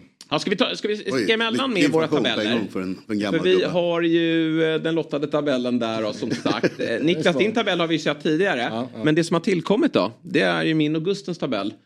Och när du, du skickade den till mig först, Mm. så drog jag den vidare. Och jag tyckte vi var ganska lika varandra faktiskt. Eh, vi har olika svenska mästare. Men annars är det rätt mycket som, som stämmer överens. Men du kan väl få dra dina tankar Augusten. Du tror ju att Rydström fixar här ändå. Alltså till att börja med så vill jag ju säga att, eh, att liksom tippa en tabell eh, i eh, slutet av mars inför en premiär när det kommer till en serie som Allsvenskan. Som man av erfarenhet Det är nästan vet lika dumt som det här. Nästan. För att jag, jag, jag vet och det, det, det, det tror jag att väldigt många andra också vet. Att det här är ju en serie som förändras väldigt mycket under en säsong med tanke på vilka spelare som lämnar under sommaren, vilka klubbar som ska Europakvala, vilka lag som då eventuellt fortsätter ett Europaspel under hösten. Vilka klubbar som orkar gasa och hålla i i slutet av september, oktober när vissa lag checkar ut. Jag menar Elfsborg var väl ett superexempel i fjol på en klubb som var skit fram tills allting var över. Och sen avsluta med att ta vadå, 16 av 18 möjliga poäng, sista sex. Och helt plötsligt då får ihop en helt okej poängsskörd och en helt okej eh, placering. Men vad har de egentligen gjort för säsong? Det där vet man ju och det där är oftast inprisat också, eller det är väl alltid inprisat såklart, i då inför odds och hur man tänker och resonerar. Således så är jag lite allergisk mot att okej nu har jag IFK Värnamo på en åttonde plats. Det jag vill säga med det Jag är att jag tror att IFK Värnamo kommer fortsätta på en väldigt bra och spännande inslagen väg som de visade i fjol. Men jag är ju med det sagt likt förbannat införstådd i att de kan lika gärna åka ur ifall Kim Hellberg attraheras av Blåvitt om tre veckor och försvinner i juni. Eller Norrköping. Eller Norrköping, eller vem det nu är. Och så står man där med dumstruten i början av november. Jaha, du hade Värnamo som åtta du. Ja, i slutet av mars så tänkte jag Ja, att nej, Värnamo men det. kommer nog göra en bra säsong. Eh, men förutsättningarna förändras ju, eller kan förändras på ett väldigt dramatiskt sätt i den här serien. Och många lag och klubbar är ju oftast beroende av och väldigt känsliga för förändringar på kanske bara en eller två eller tre positioner. Eh, såväl på plan som på tränarbänken. Med det sagt så tror jag att Malmö, givet truppen, givet att man inte har då ett Europaspel, eh, så tycker jag att Malmö är det topplaget som man vet mest om hur deras säsong kommer te sig. Det, deras säsong kommer inte förändras speciellt mycket i sommar. Utan det, det är bara SM-guld som gäller och det finns ett djup i den där truppen. Det finns en vinnarvana och det finns en klass som gör att det är väl klart att Malmö FF ska vara med i toppen. De har heller inga avgörande bärande spelare som kommer alltså, försvinna i sommar. Nej, men de Nej. kommer plocka in kanske då en Pontus Jansson. Eller, Exakt. Men, alltså, det och de bli- kommer ja. heller inte gå in i något Europagruppspel i höst som kommer stjäla någon fokus och dubbeljobb som inte klaras av sådär. Så att eh, för mig blir det givet. Eh, häcken och Djurgården, det är för osäkert hur deras allsvenska Mm. höst kommer präglas av ett eventuellt gruppspel i Europa. För att jag ska här och nu kunna liksom favorisera någon av dem framför Malmö. Alltså, skulle, skulle, skulle Hugo Larsson säljas för 100 miljoner i sommar så har de ju ändå liksom en Lewicki som kommer kunna spela där. Det kommer inte göra stor skillnad för Malmö som i kvalitet. Liksom. Alltså jag, jag, jag, jag ser också Hugo Larsson men eh, att tro att Malmö det. står och faller Nej, med honom. menar- Det, det, Nej, det, finns ju inte. Det gör de ju knappt med någon spelare. Det är väl Kiese Thelin då, men honom ska de, De inte har ju- sälja. De har ju inte så många anfallare De har väl bakom ingen där. förutom Nej, precis. eller? Så han måste i alla fall vara hel och frisk då. Eh, jag tycker väl så här. Vecka kan ju spela också där. Men... Köpa, köpa nytt. Ja, om jag får ta vid då så är det ju som så att jag känner att så här, topp 6 skulle till, exempel men Djurgården, eh, ja, Malmö är ju inte bra att komma sexa, men Häcken, AIK, Elfsborg eller Bayern komma sexa så behöver det inte vara en katastrofal säsong. För jag tror att det kommer vara ganska jämnt mellan de här positionerna och de, man har under året haft häng på, på toppplatserna. Däremot om något av de lagen kommer sjua och neråt, då ryker tränaren. Det är ju på den nivån. För Ja, de får inte släppa in något lag bakifrån eh, i den här tabellen. Så, så, så ska det vara den här säsongen. Eh, Elfsborg skickar i och för sig aldrig tränare. Kim och Tolle ryker väl inte kanske? Nej, de har väl lite Eh, förtroende även om, om de inte tar över landslag då. Eh, men, eh, och sen är vi väl ganska överens då med, med eh, bottenplatsen här. Varberg, det, nu, eh, lite som när Gävle hängde kvar varje säsong. Mm. Till slut så orkar man inte eh, och, och de här fynden slår inte så väl ut från de lägre divisionerna. Typ så va? Ja, eh, som sagt, jag, jag, jag pratar hellre i lite bredare termer om vissa lag. Jag tror att Kalmar kommer få det tufft. Den där elfte platsen kan lika gärna vara en trettonde plats så att de får slåss för nytt kontrakt. För att bli av med Henrik Rydström eh, och ta in en väldigt oerfaren huvudtränare. Att bli av med eh, Oliver Berg, Nanassis poänghöst. Det, det, det är väldigt mycket från den där fjärdeplatsen som har försvunnit. Och jag tycker väl kanske inte att det som hämtats in eh, vittnar om att de bara ska tuffa på. Så jag tror att Kalmar kommer få det tufft. Jag tror som sagt som du att det till slut Precis på samma sätt som att folk argumenterar för att är du hela tiden topp tre så vinner du guld till slut. Så är det ju lite som med Varberg. Mm. Ja. Dansar man runt det där strecket tillräckligt många säsonger i följd. Till slut så ryker man. Eh, Skulle kunna vara så för Degerfors också men eh, lite, lite spännande värvningar här ändå som gör att man kanske tror Absolut. lite mer på dem. Men det jag tycker är givet är ju att det finns fem klubbar som både sportsligt och ekonomiskt har brutit sig loss. Som mår mycket bättre än övriga klubbar. Som har en helt annan trygghet i lägstanivån. Eh, så att toppfemman tycker jag är liksom jag, jag tycker den är, det, den är så given så att det, det, det finns inte. Eh, Blåvitt är ju ett mysterium. Eh, och där eh, sätter jag dem i, som tia. De, det kan lika gärna vara en sjunde plats, det kan vara en trettonde plats. Men det, det, jag har dem där för att jag tror att det bara kommer fortsätta eh, för Göteborg. Så Ja. som det har sett ut senaste decenniet. Det är ju för mycket frågetecken. Dels att det är rörigt och det vet man ju när, när allsvenska klubbar har det rörigt eh, ovan spelartruppen, alltså ledning uppåt. Då, då brukar det inte sluta väl. Jag trodde att de skulle plocka in ett namn här också under sista dagen på transferfönstret. Det hoppades väl ni också på där borta på fotbollskanalen. Men Vi fick ju, en, eh, vi fick ju Stig Torbjörnsen där. Ja, Han var ju jävla glad i håret. Jag tyckte att det är fan kanon där. han drar in Markovic en tredje vända Vi idag. har allt. Förutom en huvudtränare. Ja, Och en sportchef. Ja. Men, eh, nej men ehm, för att knyta ihop säcken då från hur det här avsnittet började så, så är väl liksom IFK Göteborg lite Jan Andersson. Alltså, det är för stressat och pressat. Eh, de, de, de agerar ju väldigt, jag ska inte säga eh, irrationellt är väl, eh, det, det är väl eh, för, för klent sett till hur det har sett ut i Göteborg de senaste åren. Men de agerar ju så jävla stressat och riktningslöst. Och alla kan se utifrån att ni vet ju inte vad ni håller på med. Och, och det, det, det, det, det blir så tydligt eh, när det kommer till Blåvitt. Eh, så att jag, jag, jag, jag kan för mitt liv inte se dem få ihop det räcka till mer än en sjunde plats. Den här topp femman som du säger, den- är ju väldigt liksom tydlig, eh, segmenterad i både ekonomi på alla sätt. Men det finns ett, en klubb som borde vara där och göra det här till en topp sex och det är IFK Norrköping. giv- Givet deras plånbok och liksom, eh, vad de har gjort de senaste åren. Som har, de har ju underpresterat helt eh, sinnessjukt nu förra året framförallt. Och liksom, eh, med samma sak där, oroligt ovanför spelartruppen med liksom Peter Hunt som försvann och allt det här. De hade förutsättningarna, den enda klubben egentligen, som hade förutsättningar att bli det här sjätte laget i den här topp fem eh. Men det har de ju sumpat och jag tror de kommer fortsätta sumpa det ännu mer. Ja, du har ju dem ur nästa år. Ja, nästa år kommer det. Ja. Nej men samtidigt så har ju, alltså så här, Kalmar bevisade ju i fjol att får du ihop det Ja, och får du eh, träff. Mm. du får träff, då kan du komma fyra. Det, go- det går fortfarande även fast andra klubbar har sprungit ifrån ekonomiskt. När det kommer till Peking, alltså Vi kan ju ge dem ett tips att de kanske ska ta Kim Hellberg då. kanske. Få lite ordning på det. Eh, samtidigt som, nej, jag, jag, jag tror att eh, IFK Norrköping, de har absolut haft möjligheter och förutsättningar att haka på övriga toppklubbar. Men tåget har inte gått. Det går fortfarande. Alltså, Glenn kan få träff. Arno Sigurdsson, jag pratade med Tonna Martinsson eh, i, i förrgår där. Han känns inte speciellt liksom, övertygad om att Sigurdsson försvinner i Nej. juni. Utan det kan nog liksom finnas, en, och en sån spelare. Ja. Nej, nej. Han, han, han gör sån stor skillnad.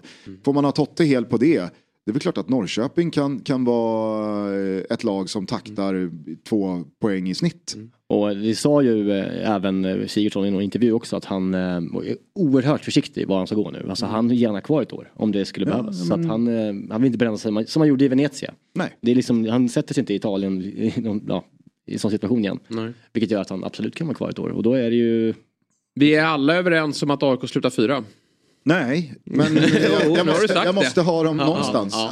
Så att eh, det är... Du om någon vet ju eh, hur det brukar Ja, jag, jag har ju gått ut, stuckit ut taket. Jag brukar ju vara ganska pessimistisk. Jag vet inte om jag är det här nu. Jag tycker fjärde plats är rimligt. För jag tycker tre Mm. klubbar ser ändå bättre ut. Och sen skulle man absolut kunna ha Bayern också före. Eh, men, men eh, jag har ju stuckit ut och sagt att AIK har kanske den bästa startelvan av samtliga lag. Eh, det är väldigt etablerat och det är en väl sammansatt 5-2. Men eh, sen finns det det där lilla männet att eh, dyker upp skador i AIK. Vilket det kommer göra. För de där spelarna håller inte. Det lovar jag dig. Eh, och, och då eh, kan man inte utmana om ett, ett guld. Nej, alltså, alltså Malmö har ju fan en bättre elva. Eller skitsamma, jag kan inte Ja, vi behöver inte komma in där. Men det ja, där det är väldigt tajt och. Häcken också Ja. kan ha det. Men, men jag tycker att eh, Jimmy Durmaz har sett väldigt, väldigt bra ut. Mm. Det förvånar mig att han eh, med den där starten då eh, hade ju problem med någon sjukdom. Ja, men bra, bra värvning. Men eh, berätta mer om den här nya värvningen, spanjoren. Ja, jag vet inget. Ja, Ja, det är vet. Ingen som vet någonting. Nej, nej, han är helt påhittad. Det någon sa tredje eller femte divisionen. Var det du som sa det kanske?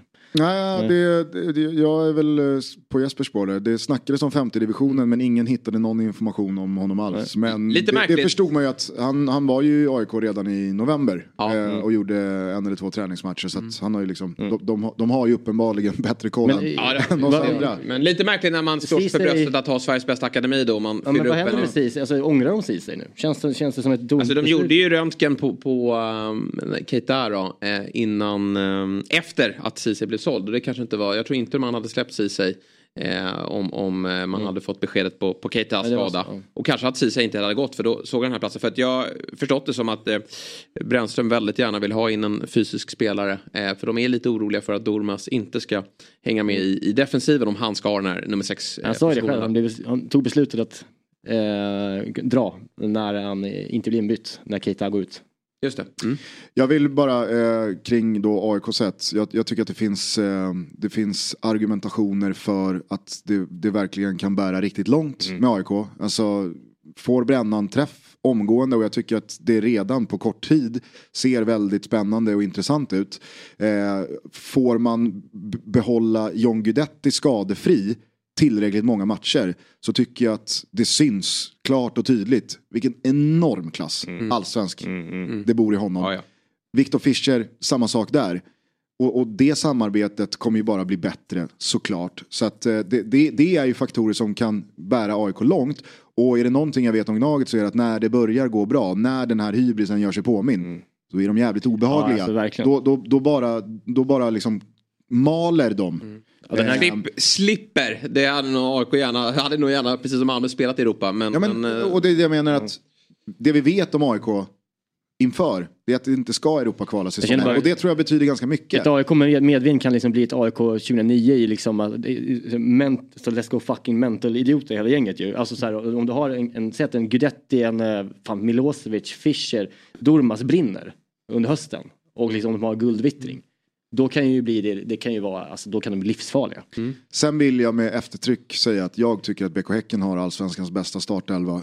Och jag tycker att det är märkligt att man kan argumentera 30 mars för något annat. Ja, du menar ja, rent så, men jag Ja, tänker hybris. namn för namn. Såg du inte matchen mot eh, Sollentuna?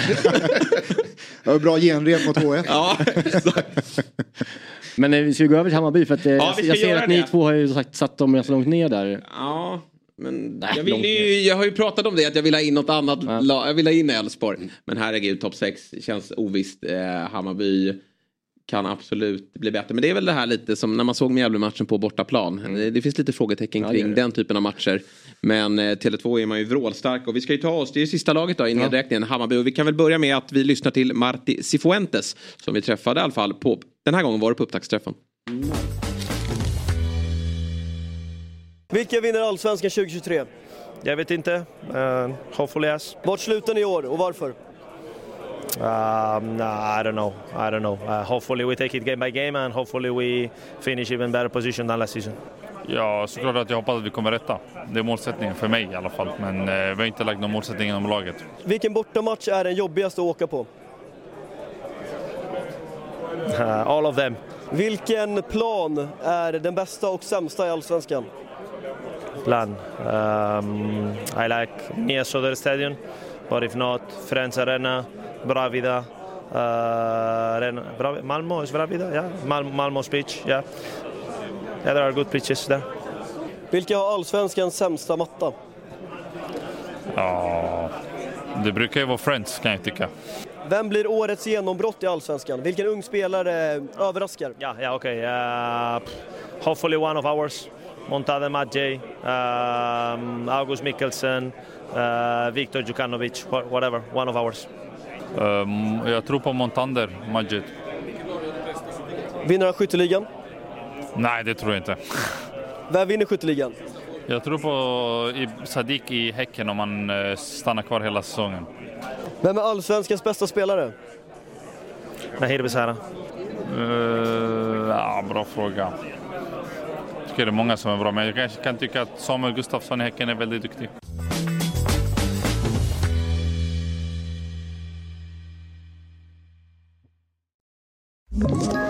Ett poddtips från Podplay. I fallen jag aldrig glömmer djupdyker Hasse Aro i arbetet bakom några av Sveriges mest uppseendeväckande brottsutredningar. Går vi in med hemlig telefonavlyssning och, och då upplever vi att vi får en total förändring av hans beteende. Vad är det som händer nu? Vem är det som läcker?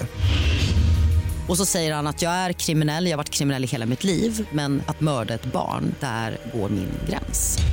Nya säsongen av Fallen jag aldrig glömmer på Podplay. Mm.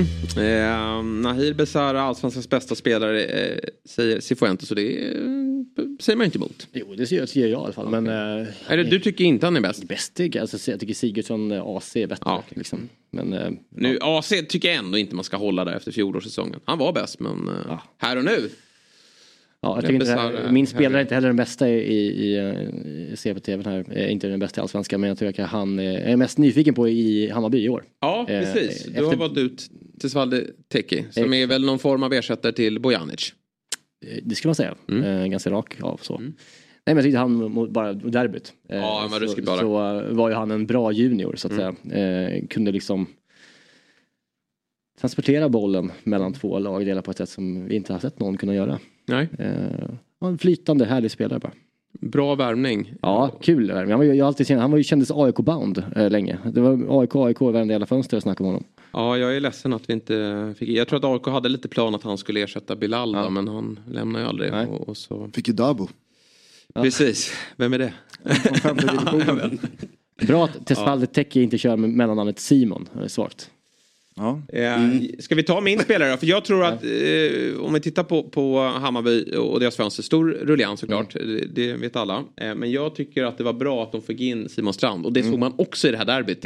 Här får de in ett as eh, som eh, ju ni tog till er direkt såklart och, och som motståndarna hatar och det har man gjort en, en ganska lång tid med Simon Strand. Men jag uppskattar ju den typen av spelare lite, Marcus Rosenberg, att de de är jävliga där ute. Eh, och han tror jag är användbar på flera positioner. Och jag tycker att med den här unga truppen som Cifuentes har eh, till förfogande så behöver han få in den där skallen och karaktären. Så jag tror att det här kommer bli en, en eh, riktigt bra förstärkning för er både på och utanför planen. Ja, det är en spelartyp jag saknat, Mm. den skallen så är det. Men sen så är han ju också en tiondel från hela tiden, åtta situationer i derbyt att åka ut. Så att. Mm. Ja, så det, Tre röda kort har han väl kommit upp i någon säsong, eh, vill jag minnas. Får se om han kan slå det. Det kommer ju spelas fyra derben som sagt och då är han ju... Eh, Jag starkt när han presenterades han la upp ett, en bild för eh, tio år sedan när han provspelade en träning i, i Hammarby. Eller en match gjorde han. Mm. Eh, och den använde han som att nu kommer jag hem. Ja.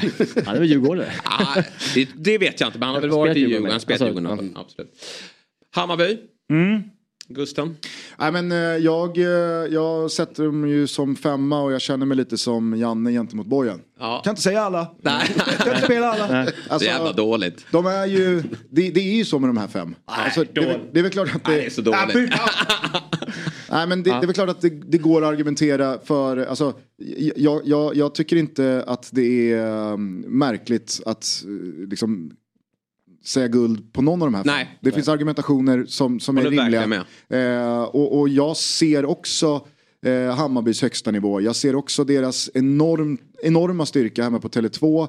Jag tror att eh, man heller inte ska underskatta, precis som vi var inne på med AIK, när de väl får upp ångan. Ja, ja. Alltså när, när Tele2 är fullspikat och Bayerns bortafölje reser med. Det, det där gör skillnad. Det är klart att det gör det. Jag tycker att det här Skillnaden då att AIK vinner med 1-0, då går Bayern och vinner Ja, med 7-0. jo, men Mm. absolut. Men det jag tycker liksom, eh, talar emot Bayern eller varför jag har dem som femma i ett tabelltips som jag inte gillar att utföra är för att de ska Europakvala och jag tror att de kommer lyckas. Jag tror att de kommer gå hela vägen in i Conference Leagues gruppspel. För att de har, varit, de har liksom fallit på målsnöret förut. De har sett vad Djurgården har gjort. De förstår vikten ekonomiskt av att vara där. Och när man väl är där, hemma på Tele2, så tror jag också man kommer göra det jättebra. Så att jag har bedömt det som högst troligt att Bayern kommer dubbla under hösten. Att man kommer spela ett cupgruppspel där som kommer, det kommer stjäla lite fokus, det kommer stjäla lite poäng. Och de här fem klubbarna emellan, det är för tajt eh, i den allsvenska toppen för att du ska kunna tappa några poäng eh, och eh, ta ett SM-guld. Dessutom så tycker jag att den här truppen kryllar av spelare som kan försvinna till sommaren. Jag menar, fortsätter Motade Madjed som han har gjort i, i, i kuppen här under ja. våren. Varför skulle inte han kunna lämna på samma sätt som Williot Svedberg gjorde efter en liknande vår? Det finns fler, Josef Erabi, om han blir då nian som bombar in massa mål eh, i, i, i brist på annat, ja men då kanske det är han som försvinner. August Mikkelsen, det är ingen garanti eh, att han går in och, och liksom gör eh, 20 kassar över en säsong. Eh, Djukanovic tror inte jag försvinner till sommaren eftersom att han är signad på ett långt kontrakt. Men det är ju heller ingen garantispelare, även fast jag är imponerad av det lilla jag har sett. Så att, Kurtulus är eh, också stor chans att försvinna i sommar. Precis, Så det, det, det, det, det kryllar ju av spelare som kan försvinna till sommaren och då ska vi återigen ha en Hammarby eh, transferperiod med stor spelaromsättning. Och någonstans så tror jag alltid att omsättning av spelare i en serie som Allsvenskan snarare talar för att man går bort sig lite, man tappar lite poäng på det än att man vinner. Mm. Bayern har ju ekonomi att säga nej men sen vet man ju hur trycket blir från spelaren, agent. Det är inte lätt för Jesper Jansson när de har gjort som Svedberg då gjorde en fantastisk vår och det börjar bli intressen från större klubbar, eh, killar som har pojk, eh, pojkdrömmar att, att ta sig vidare. Det är inte helt lätt att nobba buden då. Nej, verkligen inte. Jag, jag, jag tycker ändå att Bayern är, eh, om jag hade tips, vilket jag inte har, men då hade jag haft Bayern för AIK. Mm. Eh, bara i och med cup, jag tycker de var jättefina i kuppspel. Mm. Liksom, det, det ska de ha lite krita för. Den här Mjällby-matchen är ju en plump såklart. Men Ja. man gör ganska mycket av den märker jag. Mm. Eh, och man glömmer bort det de gjorde innan. kan jag tycka. Och det tycker jag är en valid point för att jag tror att den där Mjällby-matchen kan fungera lite som en påminnelse om att alla matcher är inte hemma på Tele2. Alla matcher är inte på konstgräs. Bayern kommer hamna i jobbiga gräsmatcher mot lag som är duktiga på att neutralisera deras styrkor. Och jag tyckte att det var faktiskt ganska förvånande få lösningar i den matchen mot ett lag som ja, men, har en 1-0-ledning och som gör det svårt för Hammarby på det underlaget. Så att, nej, det är väl klart att eh, det, det, det, det väger jag också in. Mm. Startar man så här?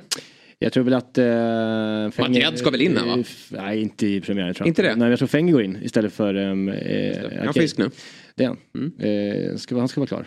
Eh, och, eh, och sen så tror Kanske jag... inte allsvenskans bästa spelare men allsvenskans överlägset mest underskattade spelare. Mats Mm. Ja jävlar. Ja, Otroligt bra. Eh, så, så att annars Jag gillar är det- vänsterbacken där också. Pinas är bra. Pinas är fin. Mm. Eh, verkligen, jag tror inte att vi kommer sakna eh, Jazz så mycket som eh, vi trodde innan kanske. Pinas har ändå visat sig Mm. funka bra på vänsterbacken. Han spelade mittback förra året när han var kvar, Jazz. Just. Eh, han är jävligt bra så det tror jag kan hålla. Eh, men däremot så, så är man ju lite då, alltså så här, vi snackade om tidigare när vi pratade om Bayern att det finns i supporterled liksom en, en ny tro på, på det här, den här truppen med att man plockar upp just de här HTF-spelarna. De är ju fem, sex stycken som plockar upp i år. Alltså den här, den här övertron på att, liksom, att våra unga spelare ska in. Och det finns ett tryck på att de ska spela. Och liksom det, är så här, det, det, finns en, en romantik i, i, märker jag i, i Hammarbyled. Att så här, Johan Hammar ska in. Alltså, han är liksom, det är hjärta, han visar ju Mm. där i derbyt att det, han ska spela. Men jag är Och där har ni ju ramsan klar också. Ja, verkligen. ja. Nej, men jag är bara rädd att den här romantiken som vi alltid Mm. drabbas av, eh, att det ska bli också ett- en, en press utifrån som gör att det blir dålig stämning. Mm. Hörrni, nu ska vi koppla in våra hörlurar igen för nu ska vi ringa upp en, en, eh, en Bayern-legendar och en Dobb-legendar. Eh, vi har ju absolut bästa expertis härifrån nämligen. Det är, eh, för de som kollar Nota Fotboll har, de ju, har man ju stenkoll på den här eh, inventarien i studion. Men för de som inte har koll på det så är det nämligen Hammarby-supporten John Holmström som vi anropar. Hur är läget Jompa? Ja men det är bra tack. Vilken Ja. jävla presentation. Ja men det var, allt var rätt. Eh, Det skriver även Gusten under på som har, som har följt dina steg i den här... eh, Jag lät det marinera lite att det inte ens var supporterlegendar utan Bayern-legendar. Ja, men det är Bayern-legendar. Det det är Kenta och Kennedy Precis. och Putte och Jobba. Absolut. Absolut. Oj, oj, oj, oj. Så kommer Många vi summera det. däremellan sen men Ja, vi, vi säger så idag i alla fall. Du eh, Jompa, eh, premiär söndag, Degerfors. Jag vill höra hur din Mm. uppladdning ser ut inför den matchen. Eh, det blir först en frukost hemma hos eh, en annan legendar i Bayern Fansled, Tina Jansson, eh, nära Nytorget. Han går med på legendar-epitetet. sen lig- En annan legendar. Ja, ja, ja. Det är bara att köra. Och vet alla vem hon är. Eh, nej, sen blir det någonstans vid Medis. Det är ingenting bokat. Det brukar bli rätt spontant. Det beror lite på väder och sådär också. Man kan lika bra hänga i Björnsand liksom, med allt som händer där och sådär. Så att det, det är, jag har väl fått ett par frågor på sms och så här, nu, var, var, var ses vi på söndag och så, men det, det går inte liksom att boka upp någonting. Det kom, vissa ställen kommer vara knökfulla och eh, så. Så det, blir, det blir spontanare, det brukar bli så. Det blir bra ändå. Mm. Och sen blir det väl den berömda marschen då va, till eh, Tele2 Arena? Det blir det definitivt. Det är, Den hör ju till numera. Det ska bli riktigt, riktigt roligt. Det blir intressant om det är sånt här väder eller att det blir snöstorm igen eller något sånt där. Det, det är vi inte riktigt vana vid. Men Ah, det blir vad det blir. Vi kommer gå dit i alla fall.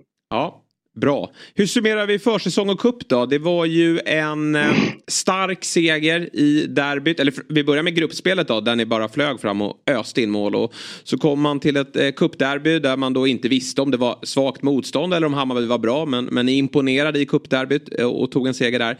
Sen då, eh, lite överraskande, en, en eh, betydligt sämre insats borta mot Mjällby där ni fick eh, lämna kuppen. Hur, eh, hur ser du på försäsongen? Vad, vad, vad står Bayern? Ja, men du summerar ju matcherna väldigt bra. eh, men ja, exakt så. Eh, baksmällan mot Mjällby är väl inte helt oväntad efter den urladdning som blir mot Gnaget. Eh, så att, men det är fortfarande irriterande för det där var ju det som var problemet förra året också. Så fort det är lite trögare matta och ett motstånd som, som är bra på att backa hem, då har vi jätte, jättesvårt att göra mål. Vi torskade mot Värnamo borta. Vi, vi vann i och för sig mot Mjällby borta förra året, men det, de målen kom sent. Det, är där, det problemet hade vi förra året och det har ju tydligen inte hänt någonting med det problemet. Och det är väl det stora orosmolnet just nu. Annars har försäsongen varit, med tanke på alla spelare vi tappade förra året, så har försäsongen varit otroligt bra så här långt. Mm. Vad tycker du om den nykomponerade truppen då? Det är ju en del viktiga namn som, namn som har lämnat. Men sen har ni fyllt på eh, underifrån med unga duktiga spelare och en del intressanta nyförvärv. Eh, hur, slagkraftiga känns, eh, hur slagkraftigt känns laget? Ja, det är ju det som är det stora frågetecknet. Jag har jättestora förväntningar på det här för att vi har sett eh, grejer under försäsongen här som, eh, som är helt fantastiska. Det är liksom, vi kommer inte vara mindre offensiva än förra året eller för, förra året eller något sånt. Och, eh, defensiven sitter väldigt bra. Men jag menar, hade vi haft Jeppe, Ludde, Bojanic och till och med Jassen då, kvar så hade förväntningarna varit ännu högre. Då hade jag verkligen, då hade det varit, vi, vi går för guld hade jag vågat säga nu. Eh, så att det är ju frågetecknen. Det är, det är så många nya spelare som ska leverera över tid och som är väldigt unga och fina. Och precis som Gusten pratade om förut, allsvenskan är ju nu för tiden, det är ju två delar. Så är det ju bara. Sommaren kommer förändras jävla mycket och det är, de, det är där, det är där eh, som det stora, det är där de stora förändringarna kommer att bli sen. Liksom. Det, det är lag, ja. Mäktig panorering. Vad händer med kameran? Kameramannen tappar fokus. Ja, den, den glider. Ja, är det, så är det. Eh, vilka av de här spelarna tycker du då har imponerat mest då? Eh, av de nya? Vem, vem ska vi hålla ett extra öga på? Ja, men alltså, eh, Madjed, det såg man ju redan. Jag såg aldrig någon match mot FF, men jag såg ju klipp från mot FF i höstas. som man- Redan där så ser man, han har något speciellt. Det här som Taha Ali har också, det här blicken och känslan, bollkänslan överhuvudtaget. Den är ju den är helt exceptionell alltså. Eh, han är ju en sån som, ja det sitter scouter redan nu och håller koll på honom på läktaren och sådär. Förhoppningen där, är- jag pratade lite med honom nere i Malaga och sådär. Alltså han må vara 17 i passet, men snubben är ju 27 mentalt. Han verkar så jäkla cool. Jag tror inte han kommer hoppa på första bästa, bästa chans och springa utomlands. Menar, han gick från Växjö till Varberg. Det tyckte han var ett lagom steg, för han ville utvecklas. Han gick därifrån till division 1 för att han kände att ja, det här är rätt steg att utvecklas. Och hittills har det bara gått åt rätt håll hela tiden. Så förhoppningsvis får vi åtminstone behålla honom i minst ett år. Det är ju det som är så tragiskt nu för tiden. Man är, man är liksom knappt bygga upp någon relation till de spelarna som man sen, istället för att man man vill ju se han avgöra två derbyn till och bla bla bla. Liksom. Så att förhoppningsvis får vi behålla honom hela året. Då kan det ju bli hur bra som helst. Han har någonting riktigt, riktigt extra. Jag vill bara flika in där. Jag, alltså, jag, jag, jag, jag köper allt Jompa säger. Men det är ju också lite så att får Bayern ett bud, givet då att Madjed gör en helt otrolig vår, vilket jag kan se honom göra. Och det kommer in ett bud som Hammarby vet att ska vi chansa här och tacka nej? Och så går knät i juli och så kommer aldrig de där pengarna igen. Det är klart att det går att argumentera för att Bayern har råd att säga nej. Men vissa bud kan du inte säga nej till. Och då, måste, alltså, då är det inte längre upp till Montader Madjed. Han kommer inte då säga Ja, fast ni kanske vill ha de där 85 miljonerna, men jag vill stanna, jag vill ta det lugnt för att jag är mogen. Det, så funkar det inte heller riktigt. Och, så det, jag vill bara... Nej, nej, det är ju så tyvärr. Du, eh, du följer ju fotbollen med... eh, Tills kommer, kommer det rätt summa så kommer då, då blir det ju affär. Det är Ja. ju där vi befinner oss. Det är väl så. Det är väl så. Eh, men du följer ju fotbollen med, med stort engagemang och passion och, och du har ju ett hett temperament också. Om du får se in lite i framtiden, vad kommer du rasa över eh, under den här säsongen? Utöver domarna då såklart. Eh, ja, det, det sitter ju en ny tjomme i SVFF här som, eh, han, det är ju så obegripligt att han kom in där överhuvudtaget. Utan agenda eller någonting. Det känns som att han är ju bara tillsatt som en ny Dan Eliasson, en, en krockkudde för när det ska börja introduceras VAR och bryta sönder 51%-regel. Eh, jag gissar att vi kommer återkomma med de sakerna i år, tyvärr. Eh, det är väl en sån sak. Annars så vet jag inte riktigt. Det, starten på säsongen är lite läskig för vår del. Vi har alltså Malmö, AIK, Norrköping, Häcken borta. De fyra, fyra av de sex första omgångarna. Det, den, det kan ju hända att det liksom vi ligger nere och sniffar på kvalplats i, efter sex omgångar. Jag då, har då kommer annars, det ju en, storma. eh, Som jag har annars en Jompa-prognos här. Jag tror att eh, Johns eh, humör, temperament och eh, hjärta kommer eh, lida väldigt mycket av Simon Strands intåg. Ja. Alltså, de, de kommer agera ihop på planen och läktaren. Jompa kommer investera väldigt mycket i Simon Strand. Att Det som händer med Simon Strand, det kommer också hända med Jompa. Ja. Eh, Verkligen. Det, Jag säger inte att det- emot, inte någonstans. Dyka upp några nya bilder med, med Jompa när du står vid spelartunneln där och, och, och, och ska snacka lite med Strand efter att... Ja, han kanske redan har lämnat då eftersom han fått rött kort. Men, men vad, vad säger du om Simon Strands intåg? Ja, den är så bisarr. Först när första ryktet kom så var det bara så här, nej men vad fan, inte den psykopaten. Sen börjar man tänka så här lite, det kanske är precis en psykopat som det här unga laget behöver. Och sen när man fick liksom, när det fick puttra lite så var det bara så här, men det är ju klockrent. Och nu såg vi ju derbyt vad det betydde, liksom en jävel som bara kliver in och, för vi har ju saknat lite sådana, lite, lite sådana psykopater i det här laget. De är lite för snälla, det är jävla massa kvalitet, men Nahir och, och Låret springer ju inte fram och, och skäller ut någon som har en, sp- en spelare i Djurgården eller AIK. Liksom. Så att eh, han och Hammar hittade ju varandra direkt. Det var fantastiskt skönt att se. Att få ha lite AIK-stilen i ett derby mot AIK. Det var faktiskt en skön känsla. Jag förstår lite vad, vad, vad ni har för någonting Jesper. Ja, nej, men de där håller vi hårt i. Eh, han hade gärna fått komma till, till Gnaget. Eh, psykopater är alltid trevliga att ha eh, i laget. Men jag tänkte lite bara... behöver någon i laget. liksom. Ja, absolut. Eh, jag, jag tänkte på det här med, med spelschemat. I fjol så hade ju Hammarby ett väldigt enkelt spelschema. Eh, och Mm. det, det svarade ni upp. Ni, ni slog ju varenda lag med raka. och, eh, 20-0 i målskillnad. Eh, fantastiskt bra inledning. Nu får ni tuffare eh, och kanske att det är bra då. Att ni får eh, liksom, ta tag i det på en gång och, och möta de bra lagen som kanske inte heller riktigt är redo.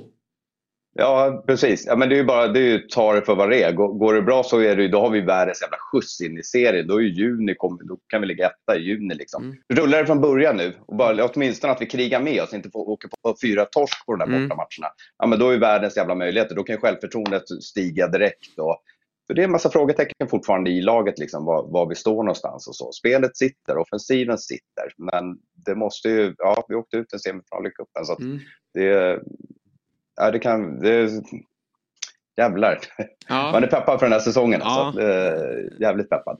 Som vanligt väldigt ovisst. Eh, Häftig match i andra omgången här med, med Häcken på, Mm. på bortaplan för, för Hammarbys del. Eh, vi gör som så Jompa att vi, vi tackar dig eh, för ditt eh, inhopp här i Fotbollsmorgon. Eh, och så hörs vi under säsongen och så önskar jag väl lagom lycka till då inför året. Ja, men detsamma. detsamma. Tack så mycket. Ha det bra Jompa. Hej. Hej. Ja. En ny tjomme i fotbollsförbundet där. Jag funderade lite. Vem är det nu då? Ja, just det. Reinfeldt där. Det, det um, har han väl inte jättemycket till övers för.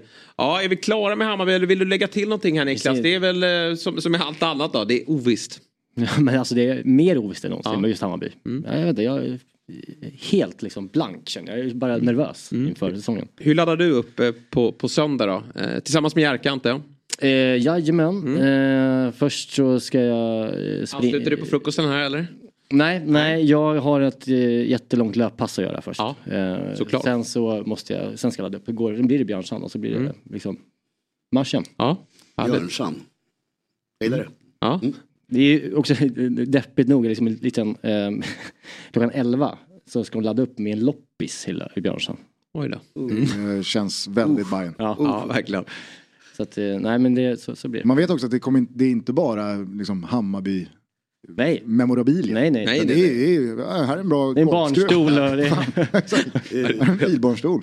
Kanon. Man kommer ju se Med bilder från marschen med någon som går med Ja, en ja. bilbarnstol under armen. Och inne på Har det arenan. loppis så att- Och får man ett dåligt domslut också, då, då hivas den ju in också. det Det är hör domaren till. med barnstolen krängd runt skallen. Jompa. Ja, sälj inte den till Jompa, eh, så kan vi väl säga. Jompa kommer köpa någon, liksom, någon halv eh, uppsättning av någon eh, porslinservis. Eh, servis.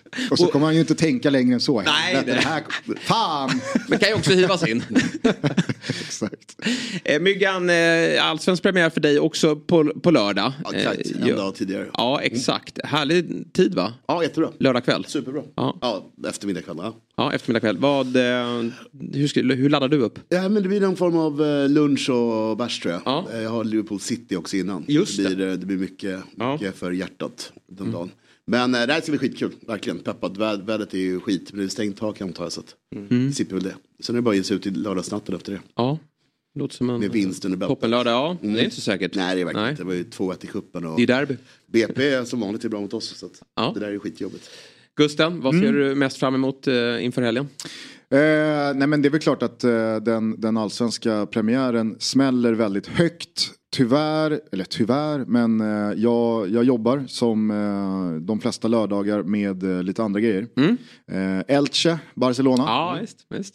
Nu är är i och en- för sig det sent eh, på kvällen så det krockar inte med någon allsvensk fotboll. Men vi eh, Hur ser de på starten ut eh, i Serie A? Är det några stormatcher? Framförallt så är det då eh, Fiorentina-Inter eh, på lördag. Så den, den jobbar vi med, eh, vilket kommer stjäla lite uppmärksamhet. Men jag hoppas eh, hinna se mer eller mindre i sin helhet eh, Malmö-Kalmar. Eh, Mm. Som jag, jag tycker är en väldigt eh, intressant och laddad eh, premiär med tanke på Henrik Rydström. Och det var väl också bara någonting jag tycker kan vara eh, värt att ha med sig när man ska liksom sätta Kalmar utöver det man har blivit av med från i fjol. Alltså, vi får väl ändå utgå från att Häcken vinner den där cupfinalen. Och då ska Ja. Kalmar in i Ja, ett Europakval till sommaren också. Mm, ja. Och det tror jag verkligen inte kommer gynna dem i tabelltoppen. Andra sidan, åker då, skulle, skulle Mjällby vinna och Mjällby ska Europakvala, ja, var, var har man Mjällby då? alltså det, det, nej, det, det känns... Det känns dock som inte gör så stor skillnad för Mjällby om de gör det eller inte. Just Mjällby känns som att vad fan ska hända?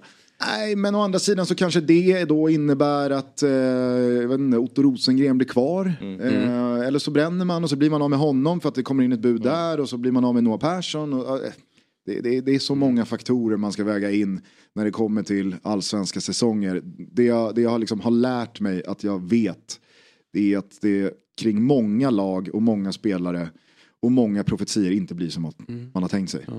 Så Men om vi ska rang, rangordna idiotin då i att eh, tippa tabellen nu, dra en, en lott här och så har vi Jonas Dahlqvist-tipset då, dagen efter eh, avslutad allsvensk omgång. Ja. Det tycker jag nästan att den här är bättre. Ja, 100 procent. Mm. Den, eh, det räcker med den där. Ja. Nu är det klart med det. Nu får han sluta. Så Bayern blir alltså trea enligt lottningen. Enligt Ja, alltså, den här lottningen. verkligen. Eh, Det blir det ju. Precis. Eh, Vi ska dra sista lappen här då. Eh, Och det är väl jättebra. Eller hur? Ja, absolut. Slå ett litet slag för eh, Europatipset på söndag. Det är jäkla super. Eh, på tal om det, det är väl, har vi eh, tre. vad var det, Napoli, Milan och Newcastle. Eh, Är Napoli mot Milan United. också? Kommer ni göra... Ja, där- Studio, Ja. studio på söndag 20.00. Zlatan, ja nu var han ju skadad här senast. Får vi se om han är um, tillbaka. Det är han nog. Men, Giroud är eh, tillbaka. va? Exakt. Så att, eh, Och sen har du eh, allsvenska matcherna på det på Europatipset. Mm. Det blir skitkul. Så har jag berättat. City-Liverpool då? Kan vi väl nämna lite kort också. Eh, eftersom eh, det är ditt Liverpool och det är ingen City. Men, men Haaland slåss ju med skadeproblem. Och Phil Foden missar. Är, rädd. Är det läge för Liverpool? jag är rädd att Haaland ändå kommer tillbaka. Du tror det? Ja, jag tror det. jag tror att det är 99,9 procent Ja. säkerhet att Ja, han jag är tillbaka. Så jag tror att eh, alltså, han hade ju verkligen behövts uppenbarligen här i, i Norge. Mm. När, när de startade upp sitt EM-kval. Ja, men det var ju fint. Men jag tror att eh, det där, eh, det där eh, nej-tacket, eh, det handlar ju bara om att det finns en procent risk här. Mm. Att jag bränner Liverpool eller att jag riskerar någonting inför det som komma skall med Bayern och sådär. Så att eh, det, det var nog bara en försiktighetsåtgärd. Ja. Ja, det känns, det känns läskigt eh, hela grejen. Men eh, Diaz förhoppningsvis på bänken i alla fall. Ja. Så det ska bli kul att han, det är väl det jag ser fram emot. Det är ju Eh, Sen positivt. eh, Konate och Van Dijk hade ju båda två väldigt bra. Eh, nu mötte väl Van Dijk Gibraltar. Ja. Det var ändå, det var ändå helt okej eh, Ja. för dem. Så det känns bra inför, inför det. Och det Trent- behövs en bra backlinje. Robertson gjorde assist här också såg jag till McTominay Ja, han i mötet allmänt mot... bråk och rött kort var nästan och sånt. Så Ja. var, det var stökigt för honom. Men sen helt- så Trent varit hemma och, och Bilat upp sig. kastat pil på, på Southgate. Just det. Piltavlan precis. hemma. Men eh, han ska väl inte vara med nu va? Så eh, fortfarande har han väl liksom eh, historiskt, nej jag ska inte gå in på det här, jag Nej. jag är för bitter. Ja, jag Men han det. har ju liksom mer Ballon d'Or eh, om sig och nomineringar än typ hela laget tillsammans. Mm. Jag tänker på varje gång. Jo, jag, alltså historiken eh, den, den, den säger jag inte emot. Eh, Fantastisk, men eh, tufft år bakom sig och hård konkurrens på den där högerbacksplatsen. Och det där är ju exakt samma sak som vi pratade om med, kring Janne Andersson. Mm. Du kan bara välja en högerback. Och väljer du Trent, ja då ska du motivera varför du inte spelar Reece James. Så spelar du Reece James så ska du motivera varför du inte spelar Kyle Walker. Alltså, här, du måste ju ta ett beslut utifrån dina egna Mm. premisser och vad du värdesätter. Och vem kan säga emot Gareth Southgate när han uppenbarligen tycker Nej, att Trent är för svag Nej, nej, nej. defensiv. Håller Och när han dessutom gör de resultat Mm. han gör. Ja, det, det är väl klart att det, det, det blir ju anmärkningsvärt när Jesper Karlsson smäller in de målen han gör mot Lazio. Men han konkurrerar med Emil Forsberg. Mm. Och när Trent har eh, de egenskaperna offensivt han har så blir det väl klart att det är väl klart att det blir en diskussion. Men han konkurrerar med Bästa liksom, uppsättning några, högerbackar. några av de bästa högerbackar som finns. Mm. Men i, I min värld tror jag att man måste ta med Reece James och Trent båda två i trupperna hela, hela tiden. Och sen kanske mot sämre motstånd spela Trent på mittfältet. Mm. Och använda honom som avbytare. Det tror jag, för att hålla honom glad med det. Han är så ung så jag tänker det är tio år kvar av honom. Absolut. Ska det verkligen bryta? Ja. För nu känns det som att det är, nu går det inte att komma tillbaka. Liksom. Nu är det kört. Det blir intressant att se vad, hur nästa förbundskapten agerar. För Mm. även om Southgate är resultat så, så har han varit där en längre tid och det är väl inte otänkbart att det, det blir en ny efter eh, EM då, eh, nästa sommar i, efter Tyskland. Hörrni, vi ska börja runda av. Eh, ni är ju väldigt välklädda här i, i studion idag. Men imorgon så ska ni ha på er varsin matchtröja. För det är ju nämligen som så att det är fotbollströjefredag. En manifestation i kampen mot barncancer. Eh, Så att eh, ta på dig eh, ditt favoritlags tröja och swisha en hundring eller två till Barncancerfonden. Vilken tröja? För dig blir det Hammarby. Vad, vad blir det för dig då? Det blir Djurgården och Ja. swisha en tvåhundring till. Det är bra. Ja, det blir bra. Bra initiativ. Så Roma-tröjan på där då? Ja, jag rotade faktiskt fram eh, några gamla i, i samlingen här i, i går inför Ja. imorgon. Så att, eh, det finns ett par eh, bra att välja mellan. Mm. Yes, jag eh, sitter ju och spelar in eh, Fantasy-TV imorgon då i borta, eller borta här, hos Dobb då. Får vi dra på oss Jehovas Ja, vittnen-tröjan. Helt enkelt. Kanske kommer en spottloska från... Det kan du nog göra när man går här på Birger eh, Gå in på Dobb TV så kan ni också titta på, på 08 Fotboll där vi faktiskt gästades av de tre eh, sportcheferna igår. Eh, väldigt uppskattat program. Vad kul att de tog sig tid och eh, hade lite eh, jargong gentemot varandra. Tack mina herrar. Eh, två eh, underbara timmar tillsammans med er. Och vi är ju såklart tillbaka imorgon också 7.00. Vi ses då. Fotbollsmorgon presenteras i samarbete med Stryktipset, en lördagsklassiker sedan 1934. Telia, samla sporten på ett ställe och få bättre pris.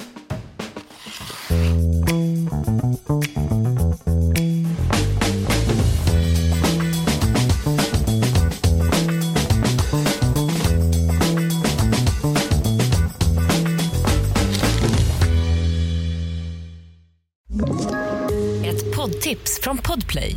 I fallen jag aldrig glömmer djupdyker Hasse Aro i arbetet bakom några av Sveriges mest uppseendeväckande brottsutredningar.